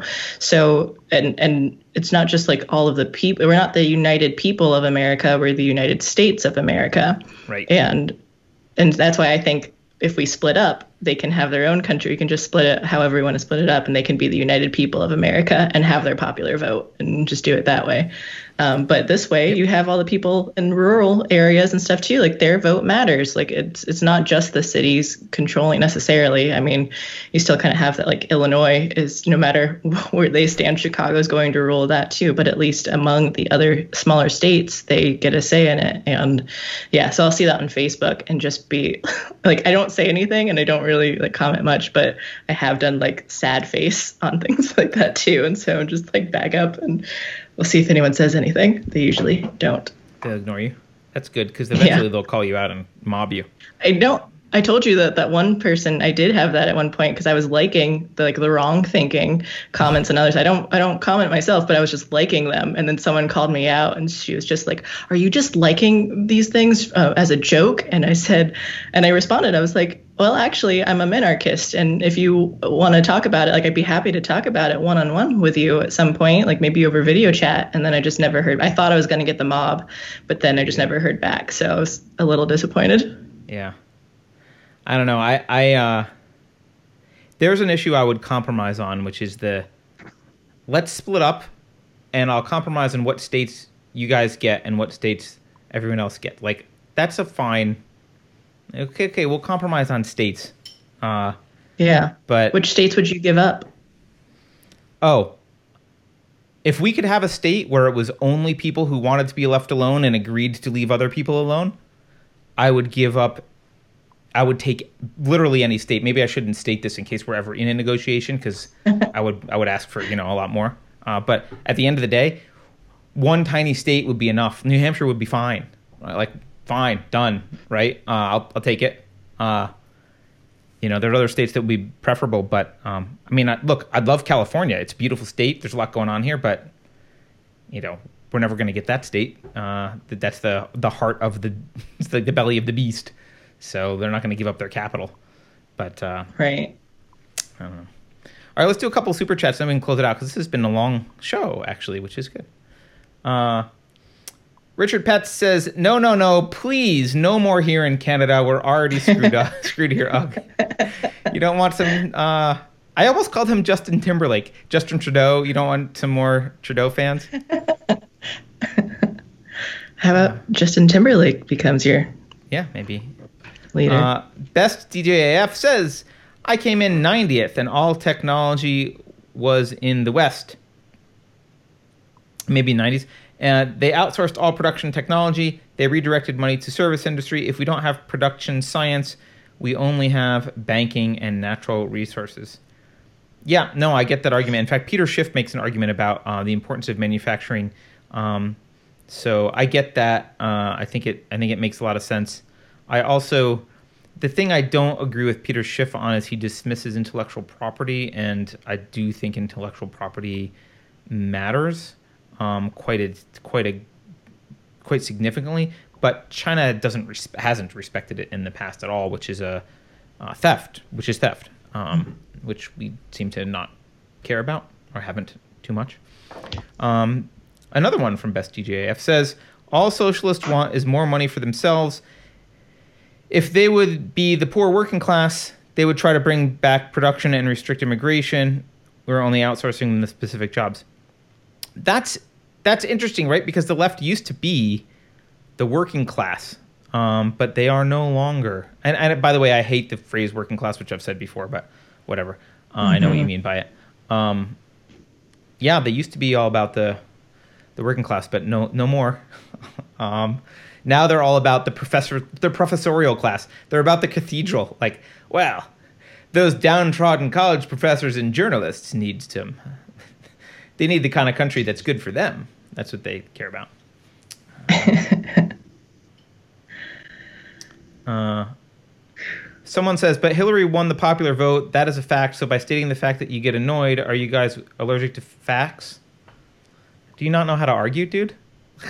I'm annoyed that that's an argument that she won. She didn't right. win. That's not how the election works. It doesn't. Yes, she won the popular vote. That's a fact. And yeah, they're that's not they're how not the election works. That. They're so, arguing that she should have won, like truly because she won the because popular of vote. That. Right. That's what their argument is. It's not just, and you can you can say that you can say that fact all you want. Okay, like, but if your point is to try and say that because she won that she should be president, no, that's what I'm going to say that you're right. wrong, and that's right. ridiculous. Right. All right. Well, on that note, um, cool. Whew, made it through all of them. Thank you guys for the super one. Chats. Yeah. Yeah, so that's ahead. What she said. Ugh. Beverly Beverly is very good at any kind of joke that would be in, uh, that would be in The Office, and uh, I mean the show, yeah. The Office. Right, right.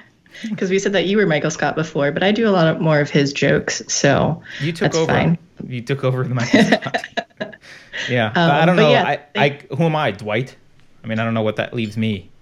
I don't know. I mean, I, I like Jim because I like I like looking at the camera and just. And being being the straight man too, but it's tough. Yeah. Um, but yeah, uh, thank you for the super chats, and thank you for having me on the show, Carter. This is a lot of fun. Um, it was neat to to do all this stuff. And do you want to mention book club too on this? Like, oh, since you guys you. See, there, some, there needs to be an adult here, or else I don't do it. Thank you. uh, obviously, we're gonna have Beverly back because she's part of our team, and uh, we've wanted to have her on the show for a while. So.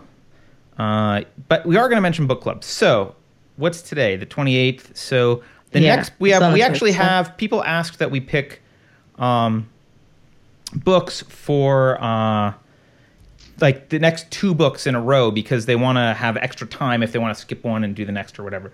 So we did that. And uh, for those of you who are new to book club and don't realize this is how it goes, we, we usually alternate between fiction and nonfiction.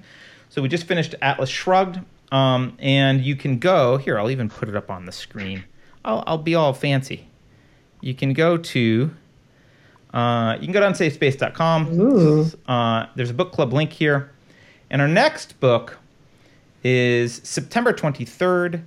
It is Human Diversity by Charles Murray. You can buy it here if you want. We'll get a few pennies out of it.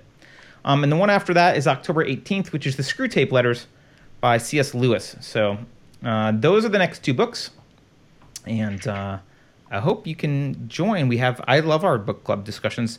We've met some really interesting people in our book club discussions, and uh, yeah, I, th- I think they're great. They're great. So if you can join it, uh, join it. What else do we need to say? Anything else, Beverly? Am I missing anything else? Um, please like, subscribe, and share our videos. Um, clips come out daily at noon Central Time, because that's my time, and I didn't so even know that. So figure okay, out your cool. time. um, and if you really like us, you can consider donating at unsafespace dot com slash donate. It's on. Uh, you can link to Subscribestar as well, um, so that you do monthly donations on there. Even a dollar would be nice, because we have like twenty-four thousand subscriber or yeah subscribers on YouTube right now. So if everyone gave a dollar, that would be like over two million pennies, and you could watch Carter swim in just a pile of pennies, right, if you if you each donate. So consider that. um mm, I think mm. that's everything. It's a great sales pitch. So it's the intermittent frivolity. We're gonna have watch you just swim in a in a pool of pennies. I feel like you um you pretend to not do the intermittent frivolity, but then you you're just as about the intermittent frivolity as Keri is at the end of the day. So absolutely. I mean, yeah, I I'll I'll, I'll swing in all directions. I'll play I'll play devil's advocate to anything. T M I. On that note, uh, on that note, everyone have a great weekend. We will see you on Monday, and thank you again, Beverly. And Beverly will be back. Uh, who knows when, but and Keri will be back on Monday, I think. And, um, yeah. Bye, everyone. Cool. Bye. Thank you.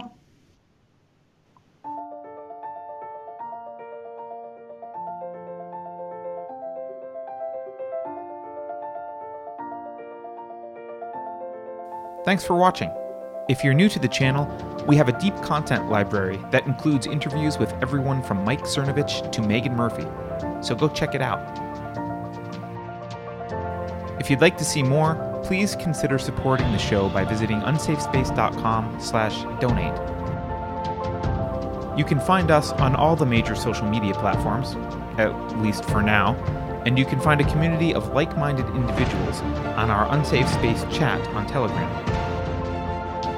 See you there.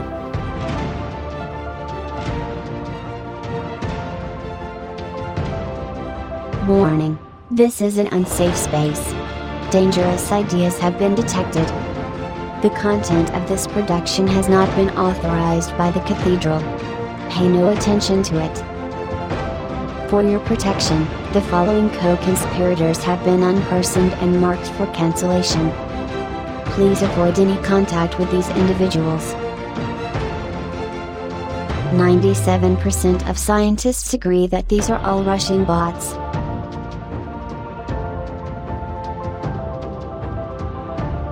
If you think about it, no one should be allowed to express opinions. But don't. Think about it, I mean. That's not your job.